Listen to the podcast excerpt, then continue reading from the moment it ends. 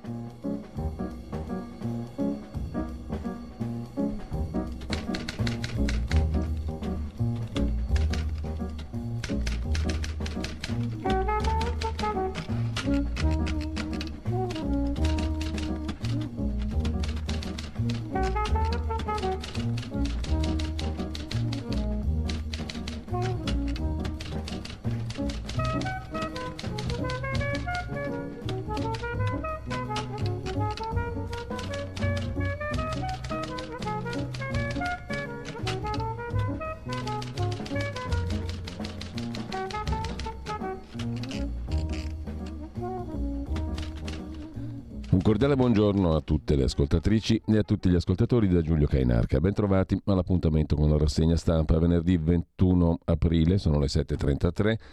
Radiolibertà.net, la pagina Facebook di Radio Libertà, così avete il palinsesto di giornata sott'occhio e l'agenzia ANSA che apre sul disegno di legge concorrenza, le norme per gli ambulanti, i posteggi andranno a gara ma dopo un rinnovo di 12 anni, poi Vedremo gli articoli di quotidiani dedicati a questo tema, incentivi per i contatori intelligenti, vendite promozionali sotto costo e semplificazione.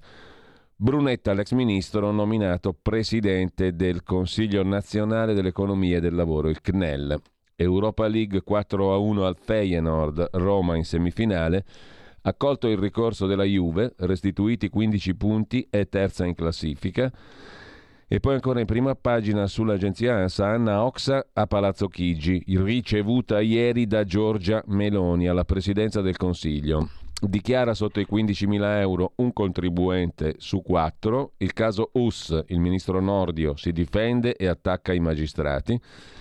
La Procura del New Mexico lascia cadere l'accusa contro l'attore Baldwin per la sparatoria sul set del film Rust. Condanna bipartisan della vignetta del Fatto Quotidiano su Arianna Meloni e suo marito il ministro Lollo Brigida. E poi Giorgetti, tasse diverse per single e genitori, le audizioni per il documento di economia e finanza. Anche su questo avremo diversi articoli in mattinata. Donna in bicicletta travolta e uccisa da una betoniera a Milano davanti alla biblioteca Sormani a pochi passi dal Palazzo di Giustizia, incrocio tra via Sforza e corso di Porta Vittoria in pieno centro e il sì del Senato al decreto Cutro sui migranti, stretta sui permessi speciali, concessioni balneari, un altro tema che arriva dall'Europa la Corte europea dice no al rinnovo automatico. Devono essere oggetto di una procedura di selezione imparziale e trasparente le concessioni balneari. Ci adegueremo a con buon senso, ha detto il ministro Giorgetti, dicendo insomma nessuna fretta, nessuna urgenza.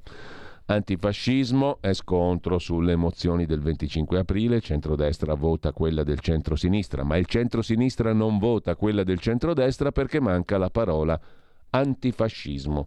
Ritardi e caos nelle stazioni, intanto riparte l'alta velocità e poi Elon Musk, Starship decolla, poi viene fatta esplodere per motivi di sicurezza. La navetta spaziale di Elon Musk dopo il lancio ha cominciato a ruotare in modo disordinato. I tecnici della società di Elon Musk, SpaceX, decidono di distruggerla perché il suo rientro a terra sarebbe avvenuto in modo incontrollato.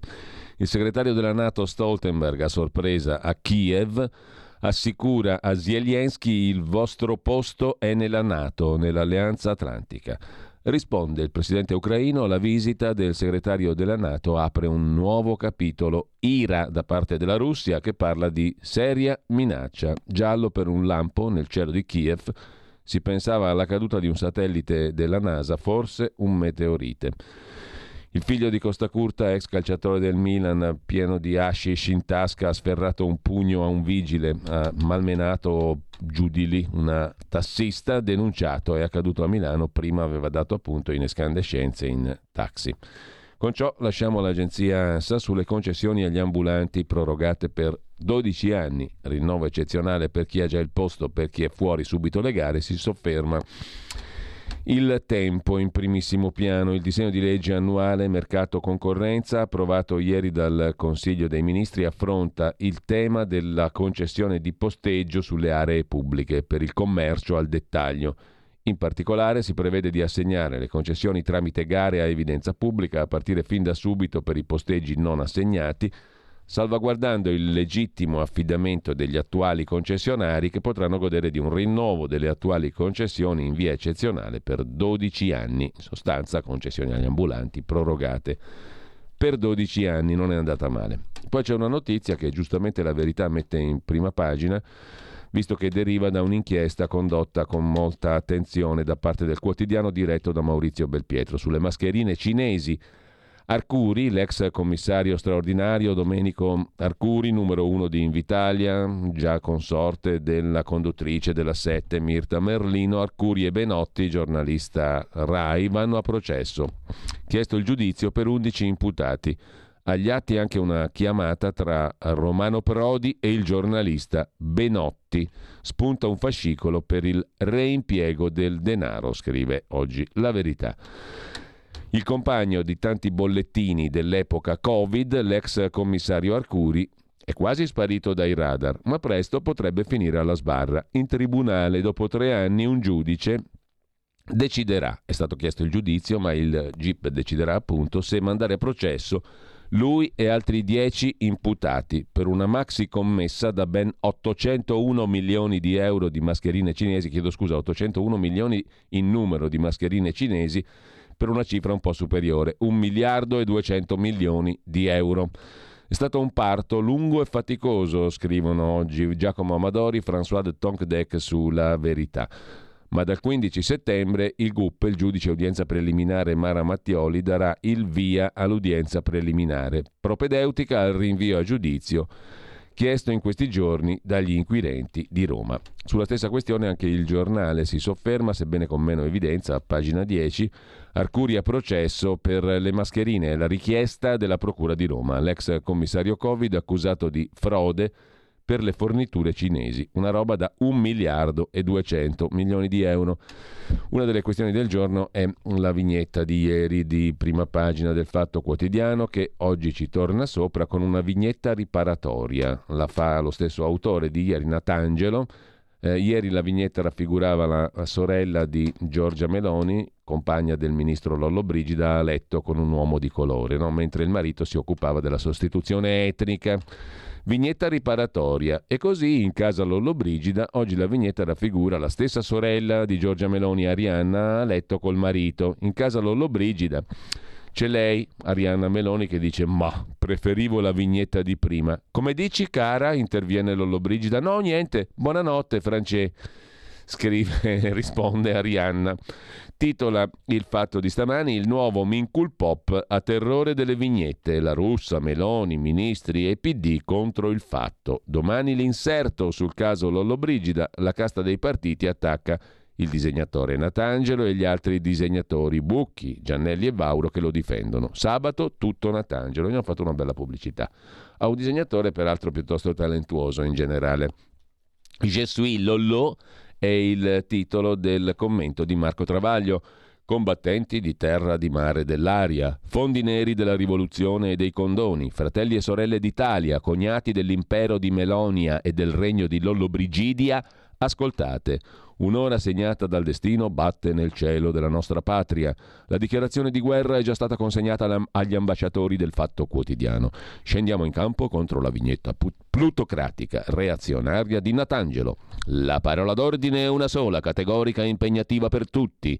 Vincere e vinceremo per dare finalmente un lungo periodo di pace senza satira all'Italia, all'Europa, al mondo. Seguono i dispacci del signor Presidente del Consiglio, delle loro eccellenze, il Presidente del Senato, Ministro della Cultura, la pregiudicata Montaruli, gli oppositori di Sua Maestà, Calenda Renzi, Boschi, Serracchiani Malpezzi, Morani Fornaro, il patriottico sdegno dei fucilieri del Mincul Pop. Anche stavolta Natangelo è riuscito a provocare reazioni ancor più comiche ma rivelatrici della sua vignetta.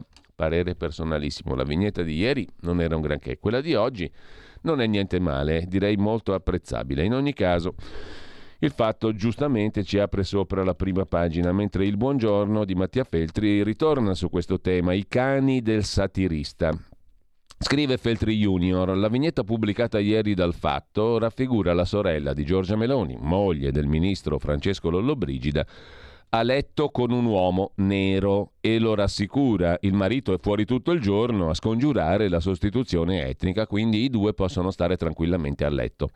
Dopo aver visto lo scandalo sollevato a destra e a sinistra dove la tradizione annovera la querela di Massimo D'Alema contro una vignetta di Giorgio Forattini, ho preso dalla libreria le raccolte di Cuore, il giornale satirico fondato e diretto da Michele Serra una trentina d'anni fa. Ce li ho tutti a casa, personalmente, sono ancora validi. Comunque, noi lo divoravamo fossimo comunisti, leghisti o democristiani. E beh, Cuore, il vecchio settimanale satirico, è un florilegio di testicoli, chiappe, donne con enormi tette, uomini con piselli minuscoli e per dire ho trovato una Sandra Milo debordante di carni e coperta da uno straccetto lapidata per la colpa d'essere socialista. Scatta l'ora legale, panico tra i socialisti, erano dei titoli e poi ce n'erano su Craxi a non finire. Insomma, la satira fa ridere. Il problema è se non fa ridere. Fine. Per il resto fa Cassazione Ronald Knox, che pure era un teologo, diceva che l'umorista corre con la lepre, il satirista insegue coi cani. Non vorrei attaccare col pippotto del declino della democrazia quando pretende la censura della satira. Mi sembra più interessante il declino di una società quando è indisposta a ridere o a sorridere, o a cambiare pagina se non gli viene né da ridere né da sorridere, perché è troppo impegnata a coltivare depressione e rabbia. Ma, conclude Mattia Feltri sulla stampa in prima pagina stamani, una società del genere è destinata a produrre un'autosatira involontaria. Il presidente della Camera, Lorenzo Fontana, ha salutato gli studenti ferraresi dell'Istituto Vittorio Bachelet che ha pronunciato Bachelet. Una sola parola, Bachelet, ha squadernato un intero mondo, come non avrebbe potuto la più magnifica delle vignette, scrive Mattia Feltri. Prende il tema invece da cui è partito il tutto Marcello Veneziani perché la, tutta la vicenda nasce dalle parole del ministro Lollobrigida sulla sostituzione etnica. Gli italiani si estinguono, scrive oggi sulla verità Marcello Veneziani, ma se provi a dirlo ti danno del suprematista. La sinistra ha conservato del comunismo solo il suo lato distruttivo, dimenticando la difesa del nazional popolare. Oggi tifano per le culle vuote, eccetto che per i gay. Insomma, al netto di tutte le polemiche, la cancellazione di un popolo, di una, di una storia, di una nazione, di una civiltà, l'Italia, è sotto i nostri occhi. Mentre il tema fittizio, che sostituisce il dramma reale, è che se non accetti la morte dell'Italia, vuoi la pulizia etnica contro i migranti. Passato il delirio di queste affermazioni, con le invasate partigiane dell'estinzione, dopo la sinistra mobilitazione contro i fantasmi del passato per rendere un fantasma il nostro avvenire, resta la questione vera, sottolinea Veneziani, cioè non dobbiamo, non possiamo dire nulla e fare nulla sull'estinzione del popolo italiano. Dobbiamo rassegnarci alla morte dell'Italia, alla scomparsa progressiva degli italiani? Sostituzione etnica è un'espressione tecnicamente appropriata, ma genera equivoci perché evoca l'idea che ci sia una pianificazione. C'è una letteratura, osserva Veneziani, che sostiene l'esistenza di un piano prestabilito per sostituire il popolo italiano ed europeo con genti venute da altri mondi, soprattutto dall'Africa. Ci potrà pure essere qualcuno che auspica questa sostituzione e perfino qualcuno che si adopera per favorirla ma è fumoso imbarcarsi in dietrologia complottista. Basta attenersi alla realtà. Un popolo che non fa figli, che non vuole figli, ad eccezione di coloro che non possono averli come le coppie omosessuali, che li comprano, lascia inevitabilmente spazi vuoti che vengono poi colmati da flussi migratori. Il problema non è quello di frenare i flussi, arrestarli o governarli per evitare il caos, ma è invertire la tendenza interna cioè incentivare, favorire la natalità ed è un altro tema che poi oggi è molto battuto come vedremo. C'è da segnalare anche sul tema della sostituzione etnica il fatto che si richiama a un libro. Il libro è Il campo dei santi di Jean Raspail, pubblicato ormai 50 anni fa e lo ricorda opportunamente Giuseppe Russo su avanti.it. C'è una traduzione italiana, è disponibile, se andate online lo trovate, è un libro molto interessante proprio perché è scritto tanti tanti anni fa. Nell'inciaggio, scrive su avanti.it Giuseppe Russo stamani, il nell'inciaggio che sta subendo il ministro Lollobrigida dopo le sue allusioni alla sostituzione etnica è stato tirato fuori anche Le Camp de Saint, il campo dei santi, romanzo maledetto, fra virgolette, del francese Jean Raspail. Pubblicato esattamente 50 anni fa, quest'opera si basa su una trama che già all'epoca fu considerata profetica. Dall'India si mettono in mare centinaia di navi cariche di miserabili guidati da un ambiguo leader noto come il coprofago. Dopodiché la flotta circumnaviga l'Africa, mentre i migranti rifiutano il cibo e le offerte di dialogo degli occidentali, varcano lo stretto di Gibilterra, sbarcano in Francia, dove i soldati inviati a fronteggiarli disertano, lasciando campo libero alla muraglia umana che si dirige verso Parigi, funestando la Francia come uno sciame di locuste. La classe politica si dimostra titubante davanti all'invasione, mentre nel dibattito, alimentato dai mass media, prevalgono i favorevoli all'accoglienza, fra i quali si distinguono attori, rock star, filosofi impegnati. La stessa popolazione si ritira davanti all'armata del coprofago, che conquista infine la capitale, Parigi, e travolge le istituzioni francesi. I nuovi arrivati prendono poi il sopravvento anche negli altri paesi europei e diventano la maggioranza della popolazione perché hanno un elevatissimo tasso di natalità. Quest'opera, Il campo dei santi, è una distopia definita di destra, in cui sono i diseredati del terzo mondo a innescare quel cambiamento che dà vita a una società raccapricciante, un romanzo fantascientifico con gli alieni che non vengono dallo spazio, ma dal subcontinente indiano un saggio fantapolitico sull'inesorabile decadenza dell'Occidente. Il libro di Jean Raspail, Il campo dei santi, fu accolto tiepidamente al momento della pubblicazione, ma la sua popolarità crebbe negli anni fino a diventare, nell'ultimo scorcio del secolo scorso, un bestseller in Francia, un'opera di culto negli Stati Uniti All'interno della nebulosa fatta di libertari, QAnonisti, suprematisti bianchi, veri o presunti, nazisti dell'Illinois. Se dunque inizialmente l'opera non fu bollata come fascista, nonostante l'autore organico ai circoli reazionari monarchici e cattolico-tradizionalisti non fosse estraneo alla militanza politica, a partire dagli anni Ottanta il campo dei santi diventò un punto di riferimento per il radicalismo di destra sensibile alle questioni migratorie assieme all'assai più proibito The Turner Diaries, romanzo di William Luther Pierce, uno dei principali ideologi del suprematismo bianco a stelle e strisce, pubblicato nel 78 e ritirato dal commercio ufficiale a causa dei suoi contenuti razzisti e antisemiti. Il Turner del titolo è un miliziano che prende parte a un'apocalittica guerra razziale che si conclude con lo sterminio dei non bianchi. Anche in Italia il Campo dei Santi è circolato nel circuito carbonaro dell'editoria Nera prima edizione italiana del 98, edizioni di AR, l'impresa che fa capo a Franco Freda, uno dei profili più oscuri della storia dello stragismo.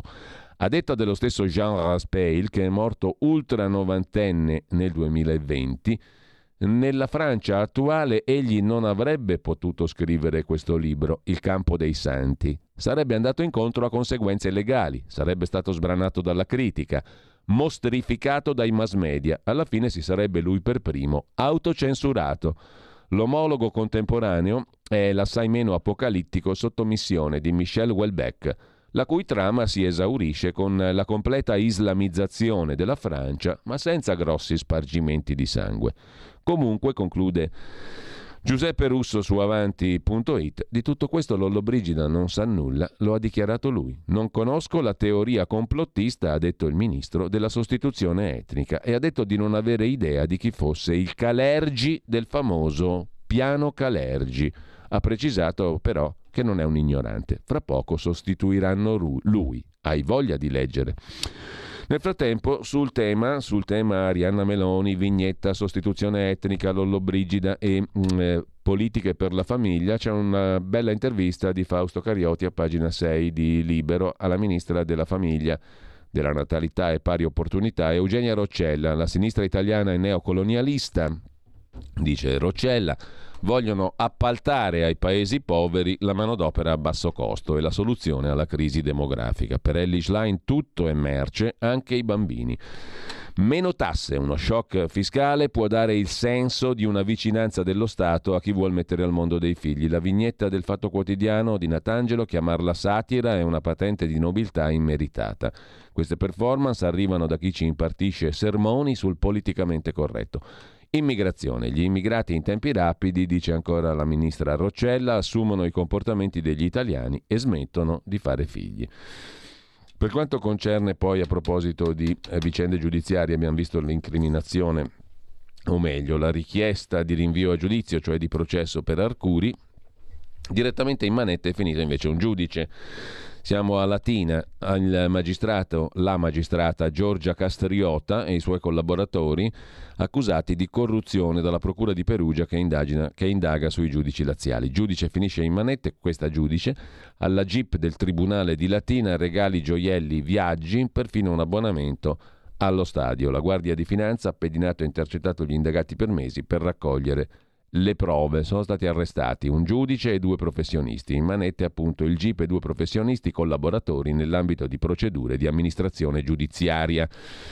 Eh, la Procura della Repubblica di Perugia li accusa di corruzione, corruzione in atti giudiziari, induzione indebita a dare o promettere utilità. L'indagine sarebbe nata dalla denuncia presentata dal rappresentante legale di diverse società riconducibili al medesimo gruppo della logistica sottoposte a sequestro in un procedimento per reati tributari. L'imprenditore lamentava condotte non trasparenti nella gestione dei compensi aziendali sequestrati e che, secondo quanto da lui prospettato, sarebbero state poste in essere dagli amministratori giudiziari e dal coadiutore con l'avallo del giudice è il solito discorso delle eh, corruzioni per la uh, gestione delle società. Mentre mh, mm, un'altra vicenda giudiziaria è piuttosto complicata, vi ricorderete senz'altro il rogo del 29 agosto del 2021 che ha distrutto il grattacielo di Milano alla Torre dei Moro di Via Antonini.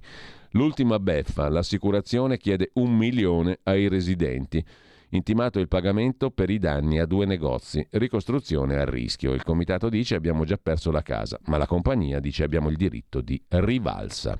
Per quanto concerne invece la questione dell'incentivare le nascite, c'è un'intera pagina sul tempo di Roma, pagina 5, il governo è al lavoro tassazione differente fra single e coppie con figli. Qualcuno certamente ritirerà fuori la fascistica tassa sul celibato. Comunque Giorgetti spiega le misure allo studio per incentivare la natalità con un'azione shock, dice il ministro dell'economia. Il debito cala se aumenta l'immigrazione? Sì, ma è la stima già prevista con le quote del decreto flussi. Smussa tutti gli angoli il ministro Giorgetti. Per il ministro dell'economia sarà necessario un confronto tra le forze politiche per avere la tassazione differente tra singole coppie con figli. Fratelli d'Italia è più propensa ad adottare il quoziente familiare sul modello francese. Intanto comunque la questione eh, comincia ad essere affrontata. La affronta anche Tempi.it col direttore Emanuele Boffi. Il figlio unico ci affoga, il secondo figlio ci salva. Due figli, no tasse. Quella del ministro Giorgetti è un'idea forte che può dare un senso a questa legislatura. Lo statistico Volpi, al convegno di Tempi a Roma, che avremo modo poi di risentire anche qui in radio, dice che dobbiamo distinguere tra figli e discriminare. L'idea è quella appunto due figli, no tasse. È uno slogan magnifico che potrebbe dare un senso a questa legislatura, scrive Tempi. Sempre su Tempi il tema della natalità è affrontato anche da Leone Grotti, il piano Giorgetti esiste già in Ungheria, però è rischioso citare l'Ungheria, e funziona. Sconto fiscale sostanziale o addirittura esenzione totale dal pagamento delle tasse per famiglie con almeno due figli. Così in Ungheria si sono aumentate le nascite, osserva Grotti su tempi. Su sussidiario.net niente tasse per chi ha figli, uno shock positivo per giovani e coppie, ma bisogna agire anche su casa e lavoro.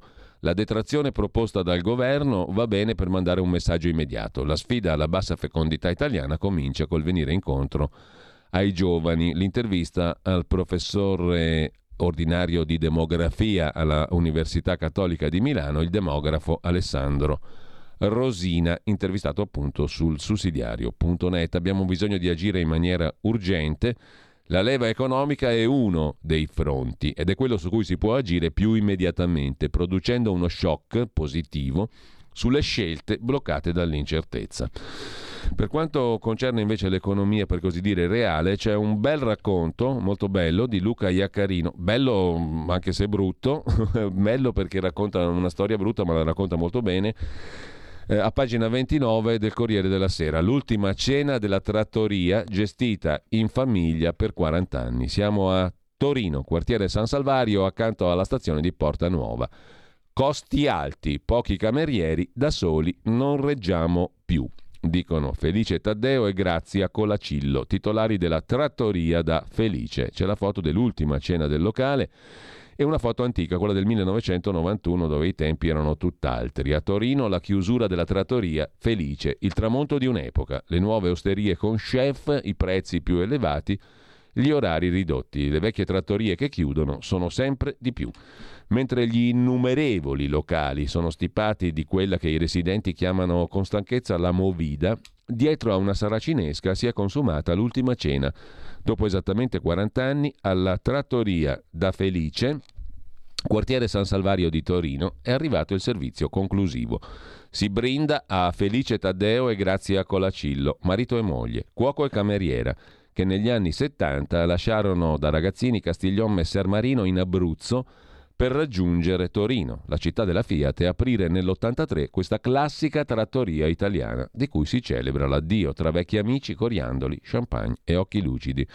I dati ufficiali raccontano un'altra storia. La ristorazione è l'unico settore che nel nostro paese resiste alla desertificazione commerciale.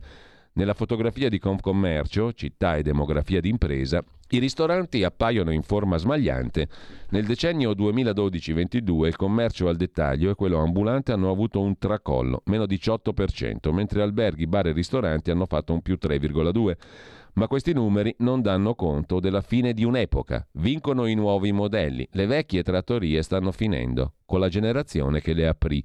Questa saracinesca si è abbassata sull'idea di cucina casalinga e gestione familiare.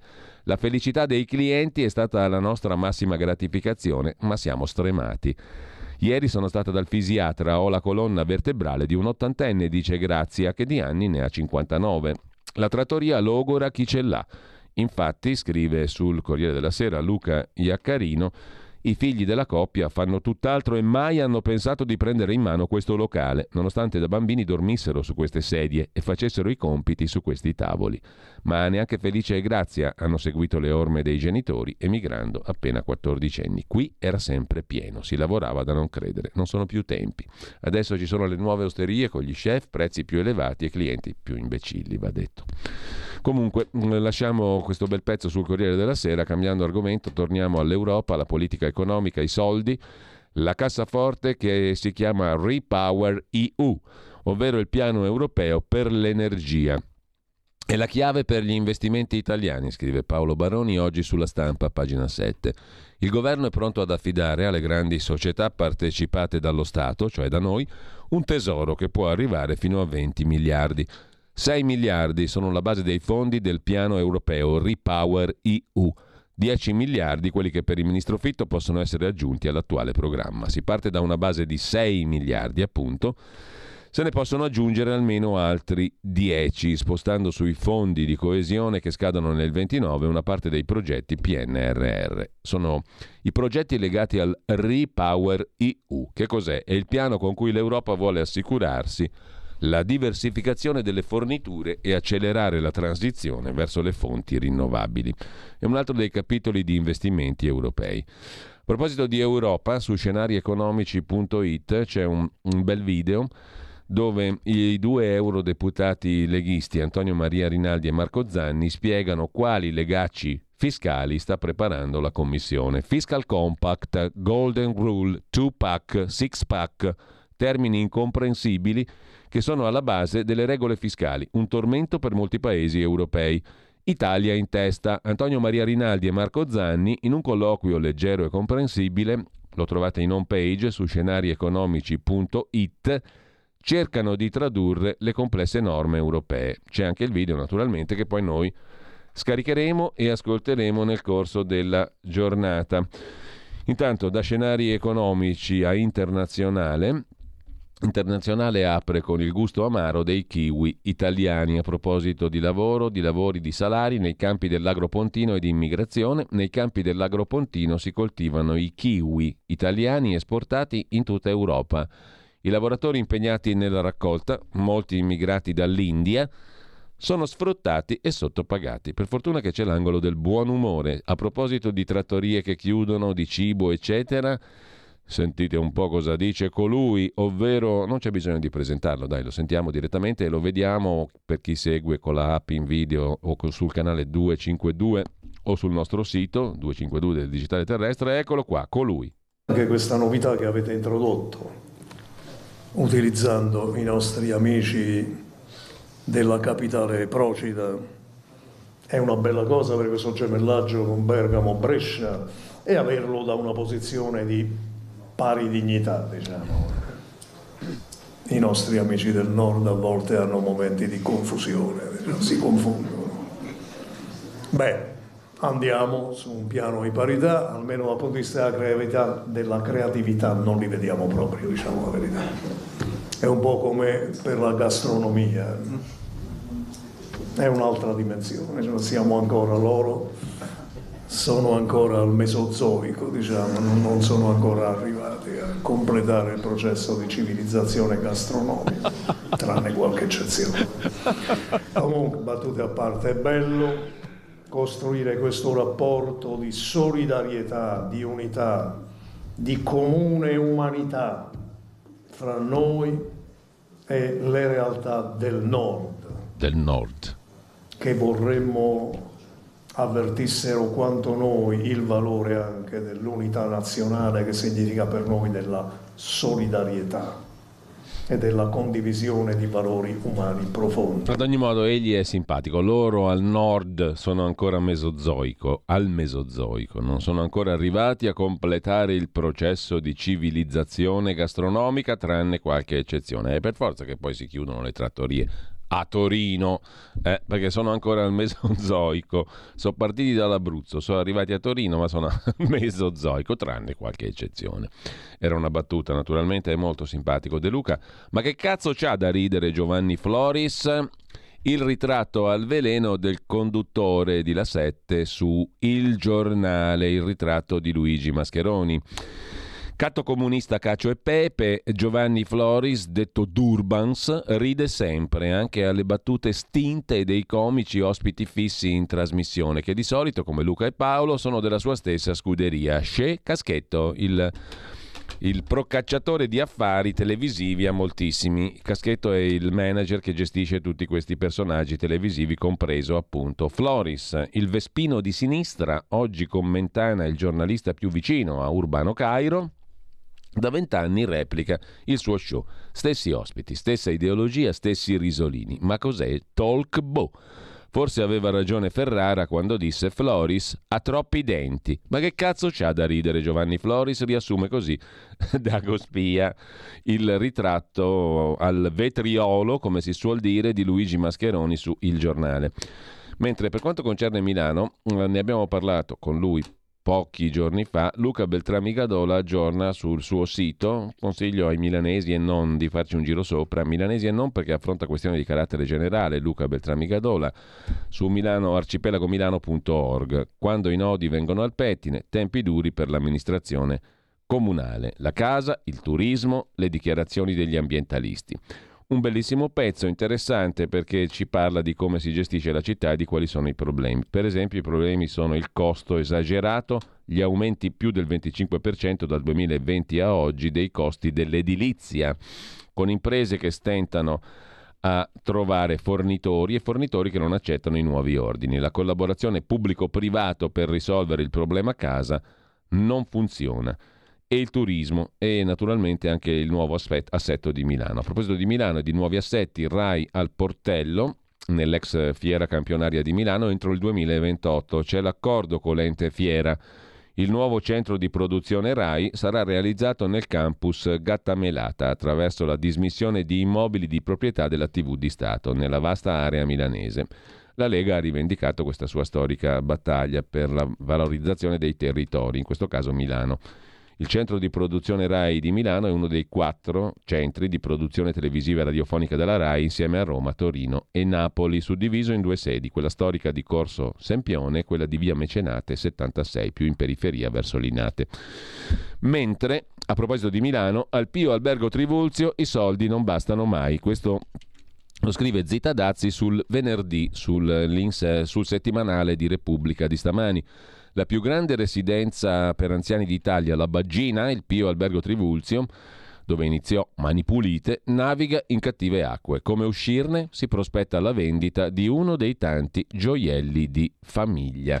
È la più grande casa di riposo d'Italia, la più celebre, Mario Chiesa, Mani Pulite, sono passati 31 anni, inchieste, denunce, da ultimo sono state avanzate dai parenti degli anziani morti nelle prime fasi della vicenda Covid. Ora è intervenuto il comune di Milano per evitare che vengano messi in vendita alcuni bellissimi palazzi che la Bagina possiede nelle zone più prestigiose del centro. Per far quadrare i conti, il direttore generale ha mandato un ultimatum a Regione Lombardia e Palazzo Marino, i due azionisti, chiedendo di stanziare una ventina di milioni in più all'anno. A proposito invece di RAI, su Repubblica c'è una lunga intervista ad Alessandra De Stefano, 57enne, primo direttore donna di Rai Sport, si è appena dimessa. Volevo cambiare la Rai, mi hanno fatto la guerra, denunzia la giornalista su Repubblica. Non volevo essere solo una statistica, ho preferito evitare il burrone. Variale chiedeva di tornare in video, quello delle molestie, da donna non me la sentivo, c'era disagio in azienda e in chi avrebbe dovuto lavorare con lui. Se ogni giorno per cucinare ti danno solo patate, puoi variare, ma siamo sempre lì. Chi mi augura buona Parigi non è sincero. Insomma, mm, cambiare le cose in Rai è pericoloso. Intanto il ministro del Merito, Valditara, denuncia il quotidiano dell'editore svizzero Carlo De Benedetti con un articolo di Giovanni Tizian, il domani, in prima pagina, il ministro Valditara ha assunto il suo socio in affari. Il capo del Ministero dell'Istruzione e del Merito dà 60.000 euro all'anno al professore Eugenio Comba. Entrambi sono soci di una società a responsabilità limitata che si occupa di mobilità, la società ICO, che fa affari anche con i cinesi. La destra al governo, scrive domani, lo ha ribattezzato Ministero del Merito, oltre che dell'Istruzione. Lo guida Giuseppe Valditara, ma un conto è la retorica sul merito, altra la realtà di amicizie, ca- cerchie di fedelissimi e perfino soci di azienda. Valditara ha assunto nella sua segreteria a 60.000 euro all'anno fino a fine mandato un professore, Mario Eugenio Comba. L'incarico prevede che si occupi di semplificazione, project financing, rapporti con gli enti locali sulla selezione per l'incarico affidato a Comba hanno pesato le sue competenze, certamente, ma è innegabile che la nomina porti qualche domanda sull'opportunità della stessa per via di un potenziale conflitto di interessi. Comba è infatti con il 5% tra gli azionisti della società ECO SRL il cui 17% è di proprietà del ministro Valditara. L'azienda è nata nel, nel 2012, sede a Torino, è uno spin-off e partner del Politecnico di Milano. Presidia il campo della ricerca nelle tecnologie per la mobilità del futuro.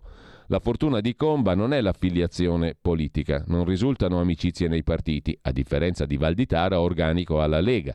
Di certo per Comba ha contato il fatto di trovarsi tra gli azionisti di ECO e di conoscere Valditara da 30 anni, erano colleghi all'Università di Torino. Ora Comba avrà certamente moltissimi meriti, nel suo curriculum un lungo elenco di ricerche e attività certificano una carriera ricca di esperienze nel campo del diritto. È professore di diritto comparato a Torino, è avvocato, esperto di appalti pubblici, lavori, servizi, forniture, fondi strutturali europei, aiuti pubblici alle imprese.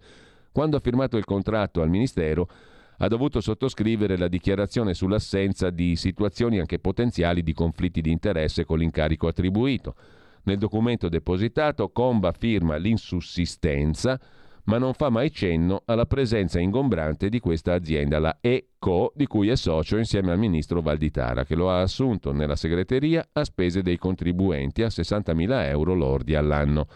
Il quotidiano domani ha contattato il ministro che non ha risposto alle domande che gli abbiamo posto, scrive Giovanni Tizian. Tuttavia alcune fonti vicine a Valditara specificano che la società esiste da molti anni, che il ministro non ha ruoli gestionali ma è un semplice socio così come il Comba.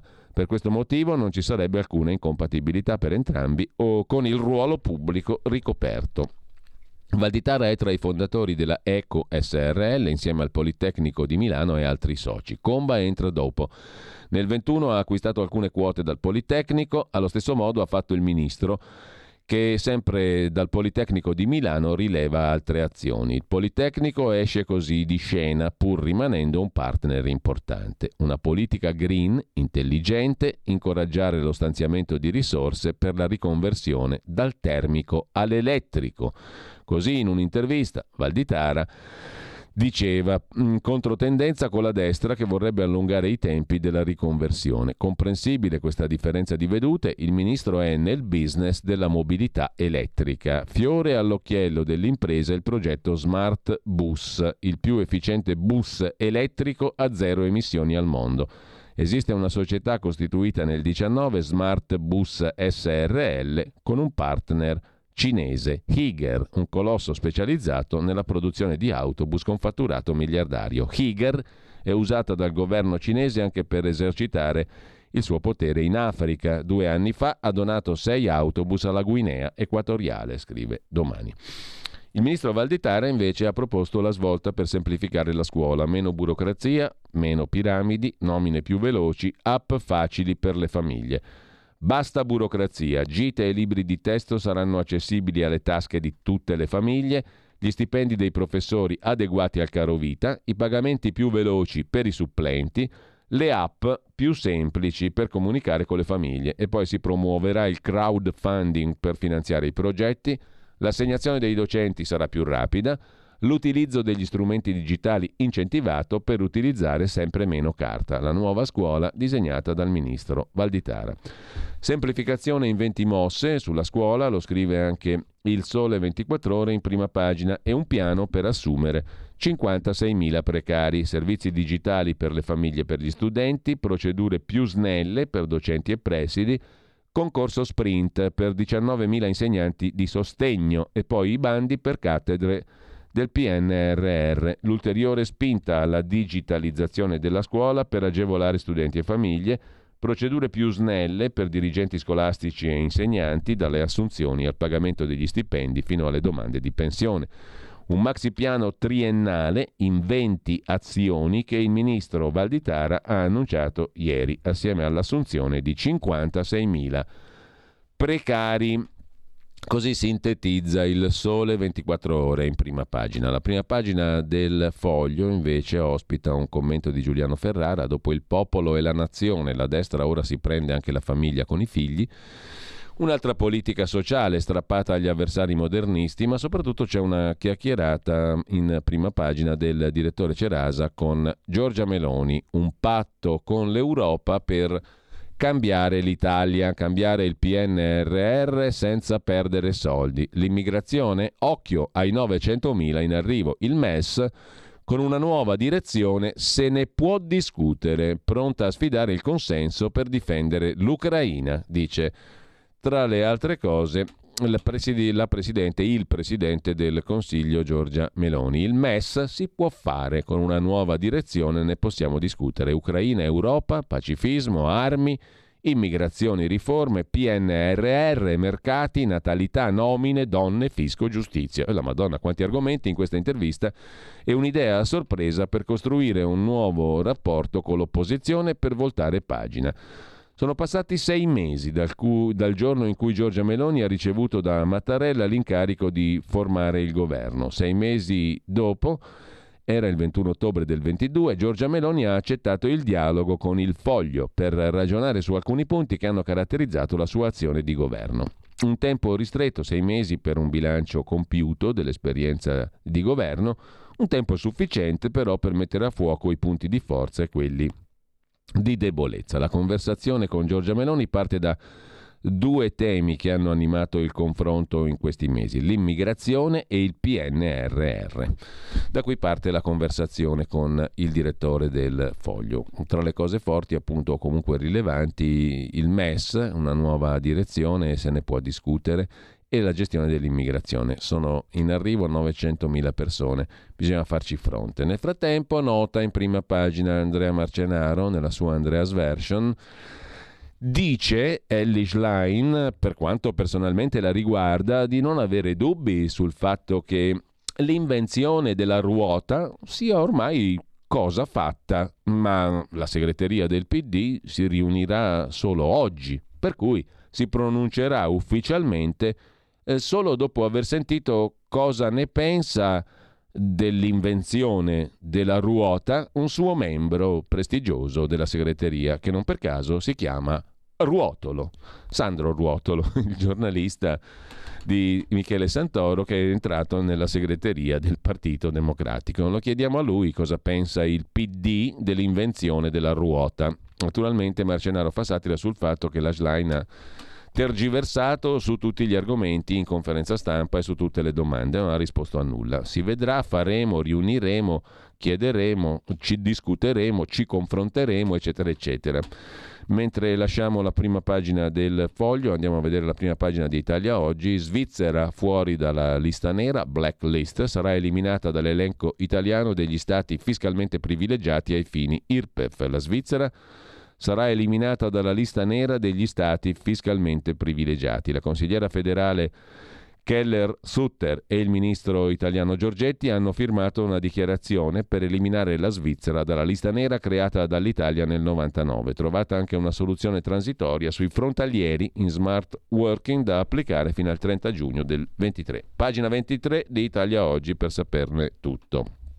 A proposito di Ellis Line, nella sua prima conferenza stampa nota Pierluigi Magnaschi, il direttore nella rubrica Diritto e Rovescio, in prima pagina su Italia Oggi, la neosegretaria del PD, Schlein, ha deluso tutti i cronisti che pure in gran parte sono suoi fervidi estimatori, confermando una tendenza che si era già manifestata nelle prime settimane dopo la nomina. Schlein ha dribblato tutte le domande, liberandosene con la stessa disinvoltura con la quale il celebre mago Udini si scioglieva da manette, catene, corde, camicie di forza con le quali si gettava nei fiumi. Schlein ha detto Bisogna sostenere il popolo ucraino senza aumentare la spesa militare. Mandandogli bacetti, si domanda Magnaschi, sul termovalorizzatore di Roma invece le scelte sono già state fatte, ha detto, ma lei non è una passante, può modificarle se non le piacciono. Utero in affitto? Personalmente sono favorevole, ma sono disponibile al confronto, ha detto, cioè campo a cavallo. E l'orsa omicida? Mi atterrò a quanto sarà deciso dalle autorità preposte. Ma conclude, si domanda Magnaschi, Ellie Schlein un'opinione ce l'avrà? No, niente. Il bello è che Schlein è stata eletta perché era una decisionista. Uno sguardo rapido lo diamo anche al quotidiano di Sicilia, qui vi segnalo, pagina 4, un articolo sul bonus barriere architettoniche, ne parlerà oggi anche Pierluigi Pellegrini inoltre la pagina, chi può richiedere il bonus, l'agevolazione consente una detrazione pari al 75% IRPEF delle spese sostenute per rimuovere gli ostacoli alla mobilità. Ascensori, montacarichi, rampe, tutti gli interventi che rientrano nella misura, il bonus barriere architettoniche che è stata estesa fino al 2000 e 25. Intanto per l'alcol in Italia 8 milioni di bevitori a rischio, scrive il quotidiano di Sicilia. Vi segnalo poi sul Corriere della Sera una serie di interviste. La prima alla ministra Santanché che parte dalla questione dei balneari. Garantiremo le imprese e sugli affitti brevi, Airbnb e affini, nuove regole a maggio. No alle località turistiche a numero chiuso, dice la ministra del Turismo. Supereremo i dati del 2019. Quest'anno sarà l'anno del sorpasso turistico per quello che riguarda le presenze in Italia. Sarà un anno record. In arrivo una proposta sugli affitti brevi. No al Far West. Penso a un numero minimo di notti. Nel 2022 sono mancati 250.000 stagionali del turismo. Per il 23 pensiamo a detassare festivi e notturni, dice Sant'Anché. Intervistato dal Corriere anche il ministro leghista Roberto Calderoli che ha proposto di eliminare il ballottaggio nelle elezioni amministrative perché tradisce il consenso e nel 2024 voto diretto dei cittadini, non più solo dei sindaci, per le province. Affluenza ai minimi si deve cambiare il modello, le regionali. Dopo Udine i cittadini si sono già espressi una volta, non capiscono la costrizione di tornare 15 giorni dopo. È il momento di abolire mm, eh, il, il ballottaggio per l'elezione dei sindaci, mentre nella pagina di cultura Marzio Breda intervista per due pagine il presidente della Repubblica italiana Sergio Mattarella. Si apre un biennio nel quale l'Italia sta avendo un ruolo da protagonista nella cultura europea, paese ospite d'onore al Festival du Livre di Parigi. L'omaggio si ripeterà nel 24 alla Buchmesse di Francoforte e ciò conferma l'interesse verso la narrativa, la poesia, la filosofia, la saggistica italiane. Per un rinascimento europeo partiamo dalla cultura, dice Mattarella. A Marzio Breda sul Corriere della Sera. Marco Polo insegna a guardare l'altro. Dante nel Purgatorio lancia un messaggio utile nella babele comunicativa di oggi e lo vorrei consegnare ai giovani. Inaugurazione ufficiale ieri sera per il Festival du Livre a Parigi e Mattarella parla giusto appunto di questo con Marzio Breda. Leggere è condividere conoscenza e valori. Così il continente rinsalda la sua unità, si apre al mondo. Il presidente Mattarella all'avvio del Festival del Libro di Parigi dove l'Italia è ospite d'onore. Nell'espressione dei padri costituenti, completarsi a vicenda, ritrovo una visione dell'Europa come unione di diversità senza barriere. Mentre si occupa di intelligenza artificiale, Domenico Ioppolo su Italia Oggi terremoterà il mondo del lavoro, cambierà anche il significato delle attività professionali. C'è poco da fare, dobbiamo prepararci.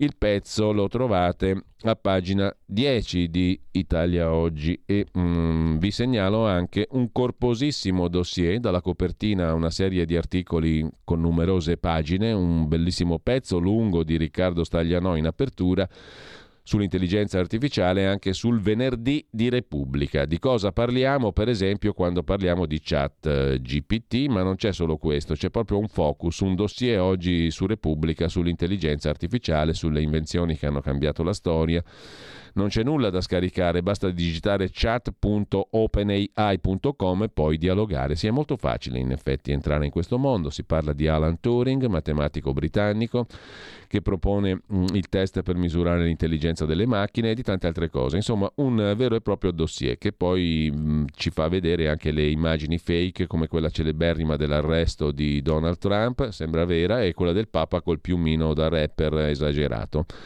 Insomma, um, il futuro è questo qui. Intanto in Svezia record di energia eolica, siamo di nuovo su Italia oggi, sono state installate in Svezia 5.000 turbine o pale eoliche e la capacità produttiva è raddoppiata dal 18.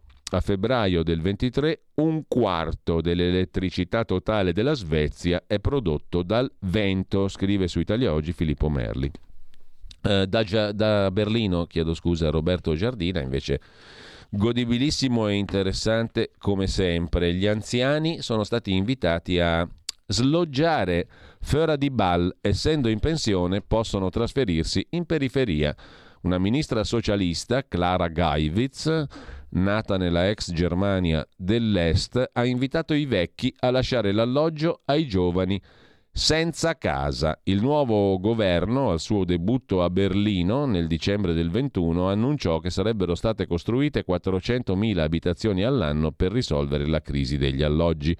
Una promessa impossibile da mantenere, dice la ministra all'edilizia socialdemocratica Clara Geiwitz, 53enne nata nell'ex DDR. Mancano i miliardi e quindi da qui l'idea. Anziani, sloggiate, lasciate l'alloggio ai giovani senza casa. Con ciò lasciamo uh, la segnalazione degli articoli degni di nota oggi, facciamo una piccola pausa musicale, mm, ci ritorniamo, ci risentiamo tra poco, tra pochissimo, mm, per l'aggiornamento delle notizie e poi nella seconda parte dalle otto e mezza facciamo una conclusione, concludiamo il um, focus iniziato ieri sulla richiesta di revisione del processo per la strage di Erba da parte del sostituto procuratore presso la Corte d'Appello di Milano, Cuno Tarfussar. Eh, ve lo propongo per concluderlo perché eravamo rimasti, eravamo rimasti lì per completezza, diciamo, e per uh, utilità comune, così almeno quando sapete, quando, se ne parlerà ancora, quando ne sentite parlare sapete di che cosa si parla, visto che sostanzialmente non l'ha letta quasi nessuno questo documento.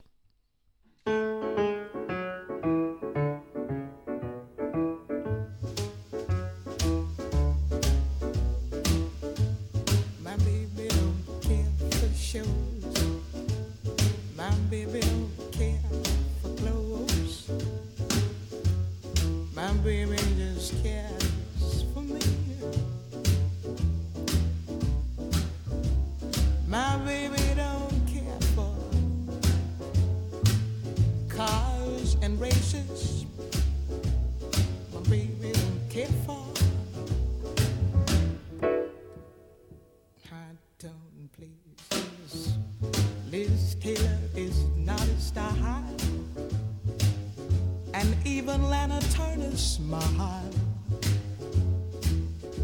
Something he can't see. My baby.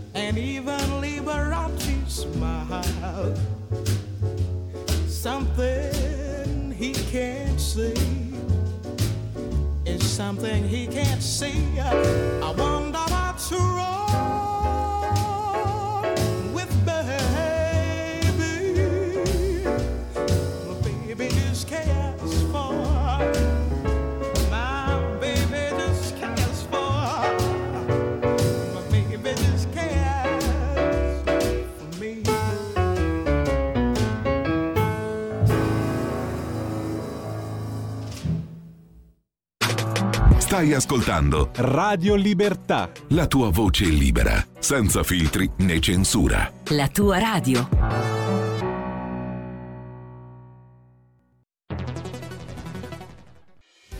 Quotidiano di Sicilia, il quotidiano d'Italia, l'informazione che ribalta i luoghi comuni, una vera visione dei fatti, l'Italia vista da sud. Ogni siciliano che vive in Italia e nel mondo è una risorsa è protagonista della crescita della nostra nazione. Dai forza alla crescita della nostra isola, abbonandoti al QDS digitale più archivio a soli 99 euro annui. Quotidiano di Sicilia, il quotidiano d'Italia, una scelta di valore.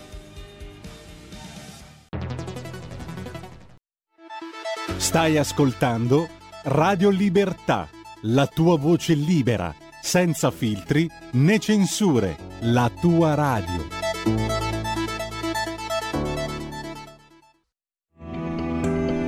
Il meteo.it presenta le previsioni del giorno. L'influenza della goccia fredda giunta sull'Italia nella giornata di ieri si farà ancora sentire, anche se in misura meno marcata. Al mattino ulteriori precipitazioni potranno verificarsi su buona parte delle regioni settentrionali, raggiungendo anche le Marche, mentre altrove il tempo sarà in genere asciutto, con cieli poco o parzialmente nuvolosi. Nel pomeriggio residui fenomeni al nord e sulle regioni centrali adriatiche, ma pressione in generale aumento, temperature in ascesa. Per ora è tutto da ilmeteo.it dove il fa la differenza anche nella nostra app Una buona giornata da Lorenzo Tedici. Avete ascoltato le previsioni del giorno. La tua radio è ascoltabile anche con la televisione in digitale. Sul telecomando della televisione digitale o del tuo ricevitore digitale puoi scegliere se vedere la TV o ascoltare la radio. Risintonizza i canali radio e troverai anche Radio Libertà, canale 252.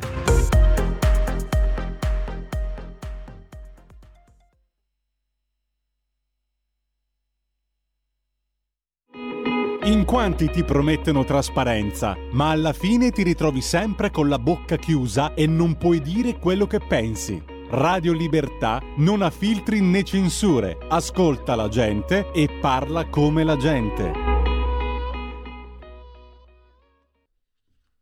Secondo ultimo focus sulla richiesta di revisione del processo per la strage di Erba avanzata da un magistrato, da un magistrato Importante il sostituto procuratore generale presso la Corte d'Appello di Milano, Cuno Tarfusser, che ha fatto quello che hanno fatto alcuni giornalisti, si è documentato e ha mm, presentato alla fine questa richiesta di rivedere il processo, di riaprire il processo per la strage di Erba. Eravamo arrivati ieri all'ultima parte il capitolo in cui il magistrato si occupa delle nuove prove. Nuove prove sulla vicenda Erba presentate da fior fior di consulenti, tutti cultori delle loro materie, docenti universitari, accademici e non solo, di indiscusso e indiscutibile spessore scientifico e accademico, che per convinzione, per amore di verità, per spirito di servizio, e soprattutto pro bono, cioè gratis, hanno contribuito al lavoro complessivo. Si parte dal professor Giuseppe Sartori, professore ordinario di neuropsicologia, psicopatologia forense, direttore del master in neuropsicologia forense e criminologia clinica all'Università degli Studi di Padova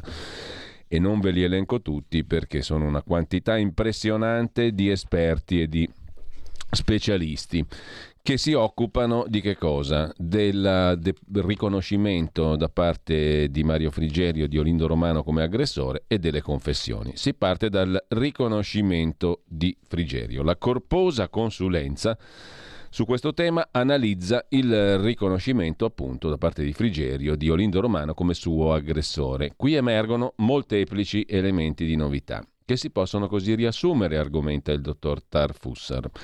Mancata valutazione dell'idoneità a rendere testimonianza effettuata in base alla ricostruzione di intercettazioni mai entrate al processo, che evidenziano gravi deficit cognitivi da parte del allora testimone, appunto Mario Frigerio. Non è stata valutata l'idoneità a rendere testimonianza, che avrebbe compromesso questa testimonianza fin dall'inizio. E poi i dati clinici dimostrano che Frigerio sviluppò, dopo l'aggressione, una disfunzione cognitiva provocata da intossicazione di monossido di carbonio, arresto cardiaco, shock emorragico e lesioni cerebrali focali. La gravità di questi singoli eventi ha determinato un complessivo scadimento delle funzioni cognitive tali da non rendere valida la sua testimonianza. Insomma, era in condizioni di lesione cerebrale talmente grave e di intossicazione da monossido di carbonio talmente grave rispetto alle sue funzioni cerebrali da non essere capace di rendere una valida testimonianza. E poi ci sono le trascrizioni delle intercettazioni ambientali mai effettuate prima e quindi nuove, mai analizzate, che evidenziano le disfunzioni cognitive del frigerio. Dalle intercettazioni mai trascritte emerge che Mario Frigerio soffriva degli effetti tardivi, in particolare dovuti proprio all'intossicazione da monossido di carbonio sprigionata dall'incendio dal fumo che ha respirato mentre era stato aggredito e dopo, eh, che hanno provocato quella che tecnicamente si definisce un'amnesia anterograda. E che cosa succede all'amnesico anterogrado? Ebbene, questo soggetto è un soggetto patologicamente suscettibile agli effetti di distorsione dovuti alle suggestioni, tipo il colloquio con l'uogotenente Gallorini che gli fa nove volte il nome di Olindo. Il paziente con amnesia anterograda è da considerarsi un caso di scuola, cioè di inidoneità a rendere valida testimonianza, cioè uno in quelle condizioni non poteva rendere una testimonianza valida. Lo dimostrano anche dati scientifici nuovi sulle distorsioni del ricordo in seguito alle suggestioni. Il testimone infatti fu progressivamente indotto a aderire a suggerimenti che determinarono in lui l'installazione di una falsa memoria circa la corrispondenza fra l'aggressore sconosciuto e Olindo Romano. E una volta che si installa una falsa memoria, questa si consolida. Per questo Frigerio in tribunale dirà e lui l'ho riconosciuto, sono quei due lì, gli assassini. E poi ci sono i dati scientifici nuovi sul riconoscimento dei volti che escludono la possibilità che un volto dapprima venga identificato come sconosciuto e poi come familiare, cioè non è possibile scientificamente che Frigerio, come in realtà fa, prima dica sono stato aggredito da uno sconosciuto e poi successivamente riconosca un volto noto, quello del vicino di casa Olindo Romano. Dunque, secondo la scienza,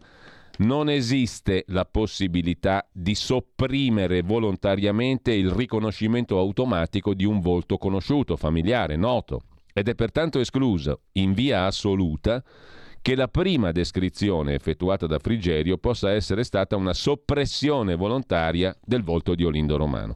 Anche in pazienti con amnesia anterograda il riconoscimento dei volti familiari è sempre preservato, cioè non è possibile pensare che in un primo momento Frigerio descriva uno sconosciuto e solo dopo descriva Olindo. E poi c'è la decodifica e la trascrizione integrale a supporto di tutto questo di alcune intercettazioni ambientali in ospedale mentre lui era degente lì, dalle quali si evince chiaramente che il testimone fu esposto a alterazione del ricordo da parte dei figli e da parte del suo avvocato. Queste trascrizioni sono la prova del decadimento cognitivo di Frigerio, che era inidoneo a rendere una testimonianza. Infine sottolineo un'altra cosa, il dottor Tarfusser molto importante. Il giorno 25 dicembre del 2006, 14 giorni dopo la strage, appunto, Mario Frigerio riceve un'altra visita dai carabinieri, dopo quella del 20 dicembre del luogotenente Gallorini.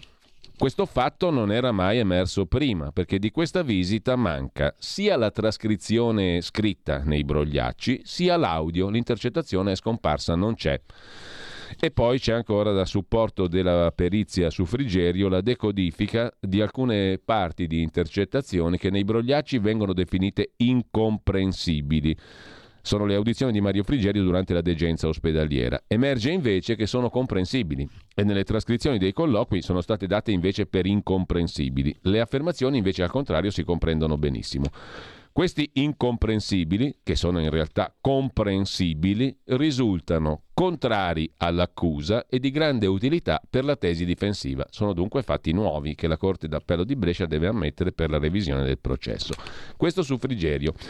I fatti nuovi sulla macchia di sangue quali sono? Beh, qui tocchiamo il punto perché il dottor Tarfusser definisce questa storia della macchiolina di sangue trovata sul battitacco dell'auto di Olindo come la prova regina dell'innocenza di Olindo e Rosa. Perché? Perché scrive testualmente il dottor Tarfus alla pagina 46 della sua richiesta di revisione che la semplice lettura della consulenza del dottor Marzio Capra, biologo, genetista, già vice capo dei RIS di Parma quando il capo era il, il generale Garofano, e che sono quelli che poi operarono anche sulla strage di Erba, Beh, la semplice lettura della consulenza del dottor Capra, biologo e genetista forense, e già vice capo RIS, è illuminante e raggelante. Usa questo aggettivo il dottor Tarfusser. Raggelante.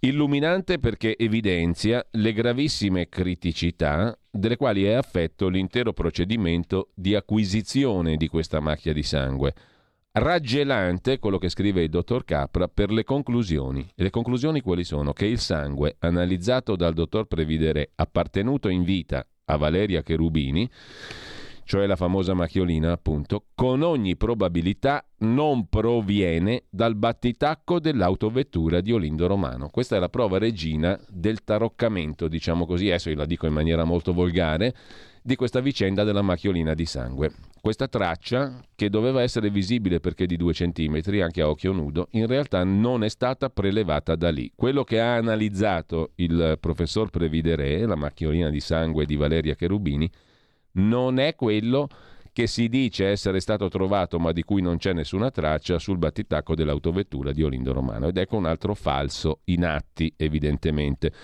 Perché? Perché il dottor Capra il consulente, basandosi su basi scientifiche, comprensibili anche a chi scienziato non è, afferma che Punto primo, dal reperto di sangue consegnato al dottor Previdere, questi è riuscito a fare ben nove diversi test, utilizzando apparecchiature e metodi datati di 30 e 50 anni fa.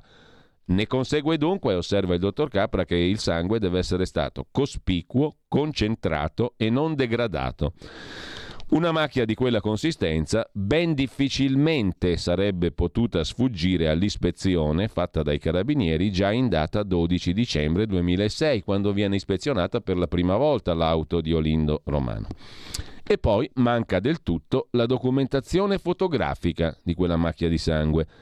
La foto, che asseritamente è quella in cui ci sarebbe la documentazione della macchia di sangue col cerchiolino, non solo non evidenzia alcuna luminescenza, perché è una foto fatta in pieno giorno, non all'oscuro dove si vede la luminescenza del luminol, che ti dà anche la forma della macchia. Non solo non evidenzia alcuna luminescenza, ma neppure consente di apprezzare alcun significativo effetto bagnato che contraddistingue qualunque riproduzione fotografica con l'avvenuta aspersione del reagente su superfici come quella, il battitacco, non porose e non assorbenti. Cioè, praticamente, dice il dottor Capra, lì non solo non abbiamo la foto, ma non è stato neanche passato il luminol, perché se no se ne vedrebbero, con la foto in piena luce, come quella che è, se ne vedrebbero le tracce, i rimasugli. Sono sostanze bianche ben visibili. Quindi non è forse probabilmente neanche stato passato il luminol su quella parte lì.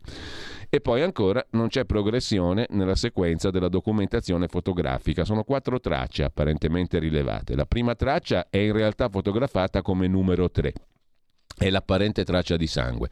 Le altre tre tracce sono state fotografate come 2, 4 e 1. Insomma, la repertazione è totalmente inconcludente, inconsistente, sbagliata, carente. In termini più chiari e crudi, scrive il dottor Tarfusser, il consulente sta affermando che quello che ha analizzato il dottor Previdere non è quello che apparentemente ha prelevato il carabiniere Fadda che ha fatto eh, il prelievo appunto della famosa macchiolina. Quindi in realtà non è stata rispettata in nessun modo la catena di custodia di questa prova fondamentale. In questo contesto poi aggiunge un altro elemento di valutazione il dottor Tarfusser, è necessario anche tornare su un fatto incredibilmente mai valutato dalle sentenze di merito, cioè in primo e in secondo grado, a Como e a Milano, ed è la questione fondamentalissima di cui parlavamo ieri, gli accertamenti dei carabinieri del RIS incaricati dai pubblici ministeri di svolgere ogni possibile indagine sulla scena del crimine. I RIS già dal giorno successivo alla strage vanno a esaminare tutte le scene del crimine e naturalmente anche l'appartamento di Rosa e Olindo. Ebbene, i RIS concludono dopo settimane di lavoro quasi scusandosi, osserva Tarfusser, che Cosa scrivono i RIS nella loro perizia conclusiva? Nonostante i numerosi e reiterati sforzi analitici profusi, è possibile concludere che i profili genetici relativi alle vittime sono stati ottenuti unicamente da tracce e reperti acquisiti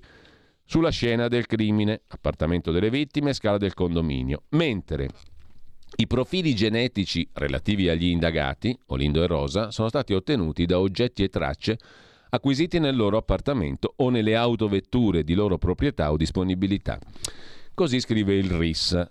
È un modo forse involuto nella prosa, scrive il dottor Tarfusser, ma chiarissimo nel significato, per dire due cose fondamentali. Primo, sul luogo del delitto non sono state rinvenute tracce dei condannati Rosa e Olindo e secondo, nei luoghi di pertinenze dei condannati, appartamento o autovettura, non sono state rinvenute tracce delle vittime.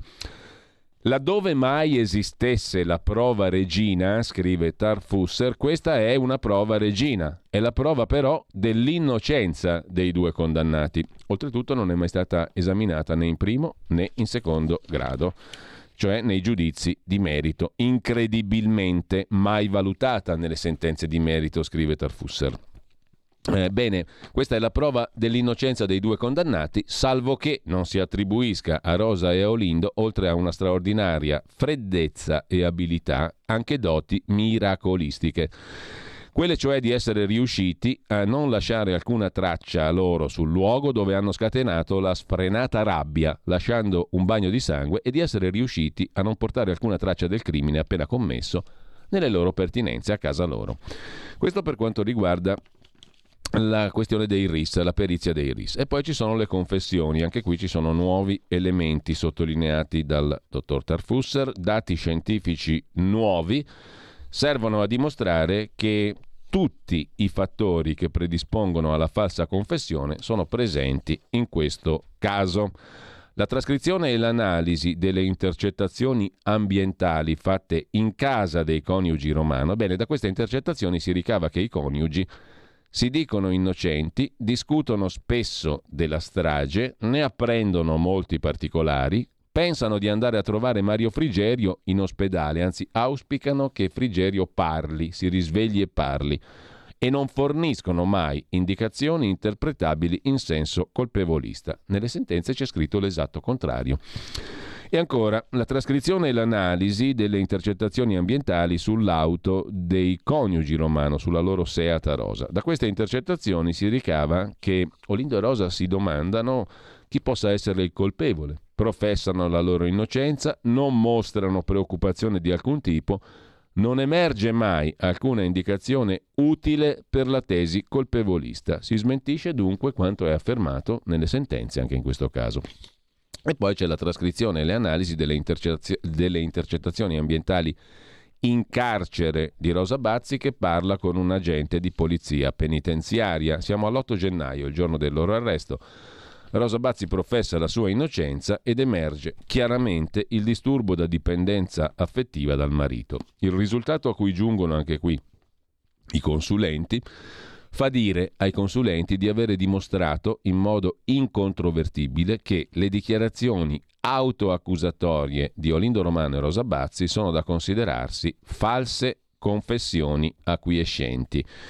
I dati scientifici corrispondono ai criteri che, se mancanti, rendono le confessioni false confessioni. Così scrive il dottor Tarfusser a proposito delle confessioni cosiddette, che sono peraltro piene, le abbiamo ascoltate qui in questa radio, sia il primo giorno in cui si dichiarano innocenti, sia quando appunto si apprestano a confessare, le abbiamo sentite, sono raggelanti, per usare un aggettivo usato appunto dal dottor Tarfusser, che si sofferma di nuovo, concludendo la sua richiesta di revisione, sulla nuova prova relativa alla macchia di sangue e la definisce devastante questa questione della macchia di sangue e la consulenza del dottor Capra in termini di incisività e di decisività probatoria. Insomma, la macchia di sangue portata dal dottor Previdere, quella di Valeria Cherubini, non è stata repertata il 26 dicembre 2006 alle ore 23 dal carabiniere Fadda sul battitacco lato guidatore dell'autovettura di Olindo Romano, salvo che si debba fare un atto di fede, un atto di fede in un verbale di accertamento non firmato da chi apparentemente lo ha scritto, non firmato dall'interessato Olindo Romano, scritto a 36 ore dal fatto verbalizzato, perché il verbale del ritrovamento della macchiolina viene fatto 36 ore dopo, non fotografato dopo il suo prele- prelevamento e giunto al dottor Previdere in modo del tutto sconosciuto. La domanda che a questo punto sorge spontanea, scrive il dottor Tarfusser, è se tutto ciò, e quindi non solo il pseudo verbale apparentemente riconducibile al carabiniere Fadda, se tutto ciò è riconducibile a imprudenza o imperizia, incapacità o superficialità e quindi a colpa, oppure se è riconducibile alla precisa volontà di qualcuno che era alla spasmodica ricerca del successo investigativo presto e a tutti i costi e quindi quantomeno a colpa grave. Anche ammesso, per mero spirito dialettico, scrive ancora Tarfusser, che la macchia di sangue attribuita a Valeria Cherubini sia effettivamente finita sul battitacco della macchina di Olindo Romano a opera sua, questo sarebbe prova casomai della sua e loro innocenza, perché infatti, ribadisco, è oltre ogni realistica immaginazione che due persone che hanno commesso un tale orrendo crimine riescano a liberarsi in pochi minuti di ogni traccia e per mettersi in macchina quasi sterili, a eccezione di una macchiolina di sangue, oltretutto collocata in un posto improbabile. Un'ipotesi scientificamente esclusa anche dagli specialisti del RIS dei carabinieri che non hanno trovato profili genetici dei condannati sulla scena del crimine e non hanno trovato profili genetici delle vittime nell'appartamento o nell'autovettura dei condannati. Conclusione di queste 58 pagine scritte dal sostituto procuratore generale di Milano per chiedere la revisione del processo di Erba. Quindi è inattendibile la prova del riconoscimento di Frigerio. Fortemente dubbia la prova della macchia di sangue, indotte con modalità che definire poco ortodosse è eufemismo le confessioni. Oggi, a distanza di oltre 17 anni, scrive il dottor Tarfusser, la scienza è in grado di fornire da sola e in unione alle numerose criticità negli atti e non negli atti, comunque mai valutati, quelle certezze scientifiche idonee a far sgretolare i tre pilastri probatori su cui fondano la condanna all'ergastolo di Olindo Romano e Rosa Bazzi. Non ho alcun dubbio, eh, conclude definitivamente la sua richiesta il procuratore sostituto procuratore generale Tarfusser, non ho alcun dubbio che la presente richiesta di revisione del processo in unione alla documentazione di supporto, si muova, perché poi ci sono tutte le consulenze di cui ha parlato nell'atto, si muova ampiamente all'interno di queste premesse. E pertanto io, scrivente procuratore generale, in tutta coscienza, per amore di verità e di giustizia, e per l'insopportabilità del pensiero che due persone, probabilmente vittime di errore giudiziario, stiano scontando l'ergastolo, chiedo che la Corte d'Appello di Brescia voglia emettere appunto il decreto di citazione, eccetera, cioè a riaprire il processo, rivedere il processo per la strage di Erba. Con questo abbiamo concluso la lettura sic et simpliciter di questo atto che ha fatto discutere, che farà discutere ancora e che è la richiesta appunto di revisione firmata dal procuratore generale, sostituto procuratore presso la Corte d'Appello di Milano, Cuno Tarfusser. Leonardo Sciascia, La giustizia in Italia, 1981. È inquietante quello che succede in Italia nel campo dell'amministrazione della giustizia. Già è stato un paese in cui appunto l'amministrazione della giustizia ha avuto sempre molte remore, molte disfunzioni. Eh, basta considerare il fatto che per ottenerla ci vuole del tempo. Eh, io penso che la prontezza è un elemento essenziale della giustizia. Se si ritarda a fare giustizia è già ingiustizia e questa è già una disfunzione annosa, eh, ma ora è intervenuta la politica. Penso che in questo momento in Italia non ci sia molta garanzia per la giustizia. Per chiunque, eh, per Gelli, per, per Sindona, per il brigatista Rosso e soprattutto per gli innocenti. Ecco, ma questa Italia dei misteri, no? possiamo definirla così, dal, dal, dal, ritrovamento del cadavere del bandito Giuliano nel 50, Castelvetrano, a Sindona che lei ha citato, questa Italia dei misteri non penso sia esclusivamente dovuta alle disfunzioni della magistratura. Ah no, no, no, no. È alla corruzione del potere che, che non ha risparmiato nulla. E cosa porta questo nel, nel paese, fra la gente? Eh, la gente, eh, come ha provato un sondaggio Doxa, non ha nessuna fiducia nell'amministrazione della giustizia. Già fiducia nei, nei governanti no, non ne aveva, no, no, non ne ha mai avuta, insomma. E porta a questo, porta a una situazione di, di rassegnata inquietudine perché bisogna aggiungere che c'è molta rassegnazione nel nostro paese, molta rassegnazione in Italia. Altro che ingovernabile. L'Italia è un paese governabilissimo in cui eh, la gente sopporta tante cose, sopporta che, che, le scuole vadano male, che vadano in quel modo, che, che negli ospedali non ci sia posto, che, che la professione medica sia come sia, eh, insomma eh, una quantità di cose la gente sopporta, altro che ingovernabile. Allora, giusto per chiudere il discorso, abbiamo mm, letto l'atto del procuratore Tarfusser, ma voi come vi sentireste eh, dopo che avete capito che vi, insomma, siete nel mirino per una strage terribile come quella di Erba?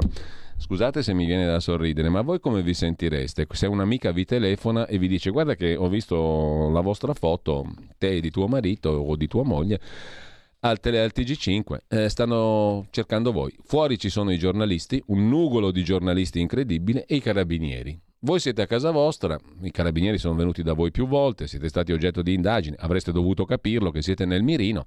Voi come vi sentireste se vi telefona l'amica Nanda? E tra le altre cose vi dice vi ho visto al telegiornale dicono che siete voi gli assassini della strage di Erba. Sentite un po' la telefonata. Il giorno prima dell'arresto di Olindo e Rosa li chiama l'amica Nanda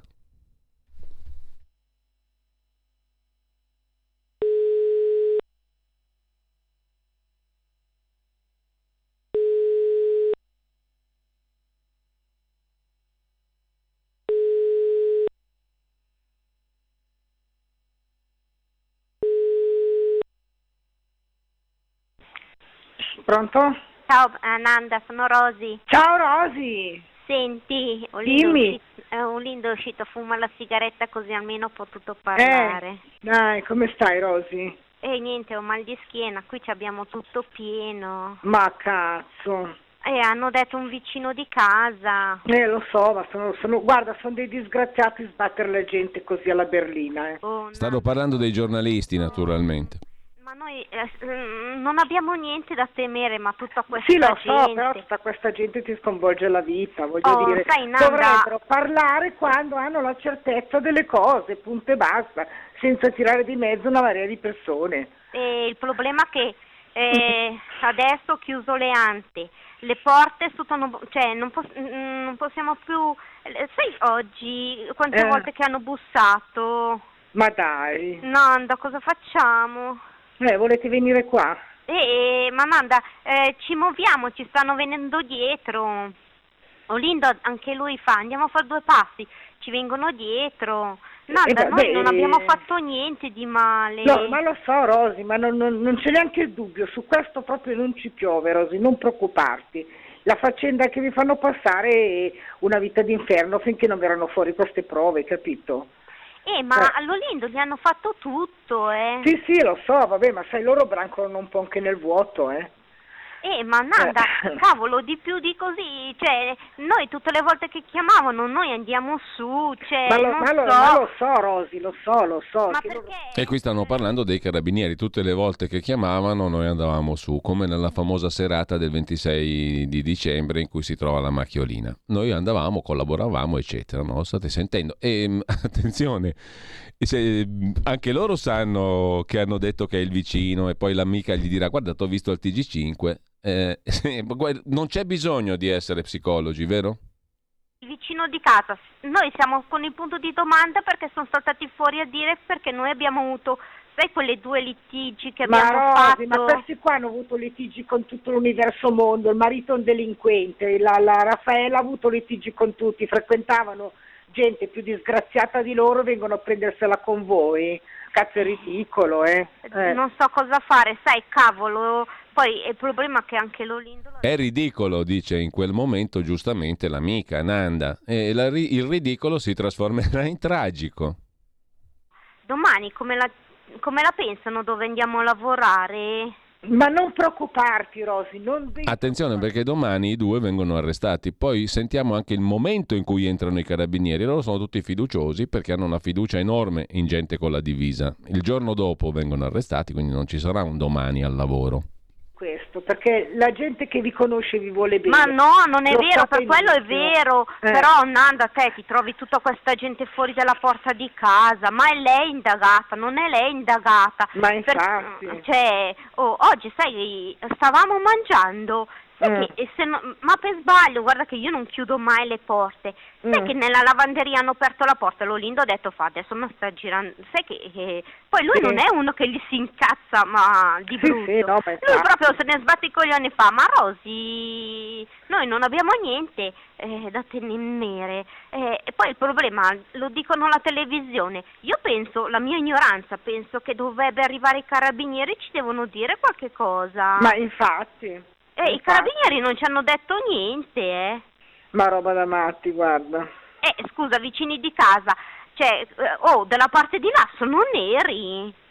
Sono neri dalla parte di là, stamattina anche loro hanno detto, ma se avete qualche cosa ditelo, fa, ma col per colpa, e gli ho detto, ma siamo tutti vicini di casa, signori, cioè, noi non possiamo farci niente.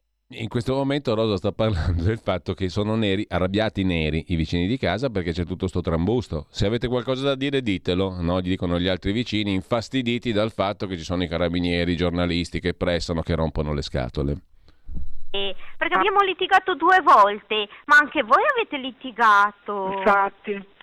Cioè, eh, io se avessi un'altra casa gli ho detto scusatemi, me ne andrei via. Ma Mm. mm, non ho un'altra casa, devo viverci anch'io qui come vivete voi. Ma roba Cioè, da matti. E il problema è che eh, bloccano il cancello e Mm. adesso c'è qui il Padre Eterno, c'è qui, devi, ved- devi venire a vedere, guarda, cosa c'è qui di fuori. Ma roba da matti, guarda. C'è bussare i vetri, colpi sui vetri, c'è le tapparelle. Ma perché non chiami i carabinieri, scusa? Eh, no, ma c'è qui i carabinieri, c'è qui i vigili, c'è qui il ben di Dio. Mm. Adesso gli ho detto, Oli, vai fuori, chiedigli qualche cosa. Vedi, va, sono a farci foto. Ma fatto chi? A voi? Sì. Perché sei fuori adesso? Eh no, non sono fuori, sono dentro in casa, ma però vedi che sono vicino alle finestre e fanno le foto. Oh madonna Rosy Santa, venite qua dai. E venire lì, ci vengono dietro, ti rovinano la vita a Ma te. ora cazzo che mi rovinano la vita, intanto prima che arrivano qua tutti hai voglia. Eh no, no. Poi mi- esci eh. adesso con la macchina con quella gente qua. Ma sei Mm. matta? Ma sai cosa c'è qui in strada? Mm. C'è una cosa Eh, disumana. ma prima o poi dovrete uscire Rosy. E domani mattina vado a lavorare. Eh, appunto. Eh, che cosa devo dirti? E niente. Eh, Oli, ti hanno detto qualche cosa i carabinieri? No, no, è tornata indietro. Eh, ti ha detto qualche cosa? Ti hanno detto? Eh. Eh, vedi, hai sentito? Cosa ha detto? No, aspetta. È Nanda. Ciao, Ciao. Nanda. Oh, che cosa ti hanno detto i carabinieri? Niente, sono uscito adesso perché li hanno, po- Eh. li hanno chiamati per mandarli fuori dal cortile perché Eh, andavano, eh, beh, insomma, anche perché è proprietà privata, eh, insomma, eh. andavano a bussare da tutte le parti. Ma dai, ma c'è un Sì. po' di roba Sì, adesso. sì, sì, sì, sì. Eh. Allora c'era fuori il carabiniere e mi fa cercate di uscire il meno possibile perché questi qui sono come gli avvoltoi. E ho capito, ma uno cosa fa? Si blinda in casa e non può più neanche respirare, ma dico, ma scherziamo? No, hanno detto che adesso, Eh. stasera ne mandano qua ancora due di piantone per tenerli lontani, Ma In roba cor- da matti, ma non è mica possibile, Eh. scusa. in cortile. Ne mandano qua altri due e via. Perché mai fai, i giornalisti loro eh, fanno- sono come un tantam. Quando qualcuno eh, divulga una notizia, qualunque sia, pam, arrivano tutti. Sì, sì, ho capito, però ci vuole un limite nelle cose. eh. Eh, Eh, scusa, eh, adesso ci vuole anche un limite nelle cose, se- mi sembra. No, eh, lo so, d'altronde Eh. cosa, cosa devi fare? eh, non lo so, gli avevo detto alla Rosa, se riuscite a venire via venite qua. Non puoi neanche uscire. Non puoi. Niente, noi stiamo qui belli tranquilli e basta. Eh, non so che cosa dirti, se volevate venire, se volete vengo a prendervi io. No, ci mancherebbe, solo se per quello esco anch'io. No, no, stiamo qua tranquilli, guarda, non è il caso di uscire, c'è la strada piena, Mm. C'è la strada. E niente. Che anche, anche venirli io poi mi vengono dietro tutti, nel senso che se entro io entrano tutti. Infatti, no, non venire neanche qua, guarda, non è il momento. Ma io lo dicevo per voi, Olindo, perché anche Sì, essere lì così da soli in mezzo a tutto quel casino. No, ma noi siamo qui dentro belli tranquilli, non è che ci importunano, eh. Mm. Tanto basta non uscire che non ti beccano. E ho capito, voglio vedere domani quando vai a lavorare, Olindo. Vabbè, domani vado a lavorare come sempre, tranquillo, cosa devi fare? Mm. Eh. D'altronde, Lì, lì ci sarebbe da dire ai carabinieri, visto che mi avete sbattuto in prima pagina, mi, mi date la scorta per andare a lavorare? no, non penso che serve. Sì, ma ce l'hai dietro tutti tutto il giorno, Lindo. No, non penso. Invece, No, non penso. Sono qua tutto il giorno, qui di fuori sì, di sicuramente sono qua sempre. Ma dopo via di qua non penso che ti vengano dietro. vabbè, tu domani mattina quando esci, se, se ti dicono co- qualcosa, dici io sono una persona onesta, dato che io non ho nessuno che mi mantiene, devo andare a lavorare. Ma alle Capito? 5, no- alle 5 non penso che ci sia qui nessuno. eh. Dici? Eh, a quell'ora lì non c'è in giro nessuno, arriveranno verso le 8 o le 9. E quando tornerai a casa? Eh vabbè, entriamo senza dire niente e basta. Perché se gli dici mezza parola ti riempono una pagina. Ah, beh, sì. Sì, loro mezza parola, non so, ti chiedono dove sei stato, cominciano a dirti che lavora qui, la- va là, va là, fa su, fa giù, e allora non bisogna dirgli niente e basta. Vabbè, che ora casa dal lavoro? Perché è sempre verso la una. Venite qua a mangiare, andate a casa domani sera quando quegli altri sono stancati di aspettare. Vabbè, noi avevamo pensato, no, adesso la Rosa Eh. non, so co- non so cosa vuol fare, l'avevo pensato anch'io, andiamo a mangiare da qualche parte e poi andiamo a casa la sera. Tranquillamente. Potrebbe essere un'idea. Eh, potrebbe essere un'idea anche quella. Se sono ancora qui anche domani, perché non è mica detto che stiano qui, eh. Mm. Perché quelli vanno a colpi. Ci sono di quelle mezze giornate che sono qua tutti, poi spariscono tutti di un colpo solo, eh. Mm. Non è che stanno, stanno sempre qui fissi fissi, eh. Ma roba da matti, ma guarda un po' se uno deve essere assediato in casa sua senza... Eh, d'altronde sei qui nello, nello stesso cortile, cosa devi fare? E lo so, capito, Olli, Eh. però c'è, una c'è anche un'etica professionale, eh, adesso. Sì, beh, eh. quelli non, non la conoscono neanche, Ma figurati, quelli. guarda. Sentite, se avete bisogno chiamate. Sì, stai tranquilla, ci facciamo un colpo di telefono noi. Ah, casomai vi vengo a prendere. No, ma no- non ti conviene perché poi dopo ti trovi anche te sul giornale. Non me ne frega un cazzo. Eh, vabbè, ma- no, non ho niente da perdere. Eh. Figurati, a me non me ne frega niente, capito? Se per tirarvi fuori dalle pettole lì, che, che, che, che siete... No, ma se per quello volendo usciamo anche noi, ma per evitare tutto lì. Ah, va bene, dai. Ti ripasso la Rosi, ciao. D'accordo, ciao Gioia. Ciao Nanda, grazie. Ciao Nandina. Piccola, mi dispiace, ma Oh, guarda. ma che Allora, brutta. quando c'era, c'è almeno No, un- c'era darvi- quel casino riesce, a darvi, riesce a darvi fastidio anche da morta quella ragazza. Ma io non guarda, Guarda, veramente. io non riesco a capire come si faccia avere un accanimento del genere. Madonna, ma cosa gli abbiamo fatto? Non Ma io non lo so, ma, ma anche i carabinieri quando danno le notizie, qualcuno gli avrà dato le notizie, avrà detto qualcosa. Ma, ma dico, sai ma che stiamo noi scherzando? non, Nanda, noi non guardiamo neanche più la televisione, adesso per sbaglio lo lindo, sai che siamo dietro a vedere un film alla televisione dell'isola, sai che Eh. vengono fuori le pubblicità, Sì. sono tre, il vicino di casa. Poi un altro marocchino, un altro, sai tutti i suoi Eh, amici e che aveva terzo lei. chi è? E non lo so, è il problema che non abbiamo guardato, sono Eh, tre. e E hanno pare- detto il vicino di casa, te, quando hanno detto il vicino di Eh, casa, ma lo chi è so, che ma pensi? perché, ma perché fa più notizia, Rosy? Pare, Eh. pare che il terzo sia addirittura il fratello. E beh, ma guarda che il fratello Nanda adesso Eh, non Rose, perché eh, no, la- eh, guarda, Nanda va che il però- fratello era Adesso, io ho, senti- ho sentito dire che il terzo era il fratello. E, e il problema è che noi Adesso non non mi guardiamo ricordo neanche più chi me l'ha detto, ma ho sentito che il terzo era il fratello. Per cui, però, voglio dire, se veramente sono tre gli indagati, hanno dato il nome e cognome vostro e gli altri niente, e non ho mica capito. Ma no, non, Probabilmente... non c'era nome e cognome, non c'è nome e cognome, hanno detto tre No, indagati. guarda, no, no, guarda che mi ha telefonato mio fratello che stavo facendo la doccia alle 12 e mezza, ha detto che su canale 5 hanno fatto vedere la tua foto e quella di Olindo. Capito? No, quello no, Eh, stasera sì, allora guardo canale 5. E non è mica detto che la facciano vedere ancora. Cioè, attenzione, l'amica gli sta dicendo: Io ho visto le vostre foto come gli autori della strage di Erba a Canale 5, al TG5. Eh, la guarderò stasera. Avete capito? Risponde Rosa. Me l'ha detto mio fratello che mi fa Nanda, fa non, non ci credo, e tu non ci credo neanche io, ma stiamo scherzando.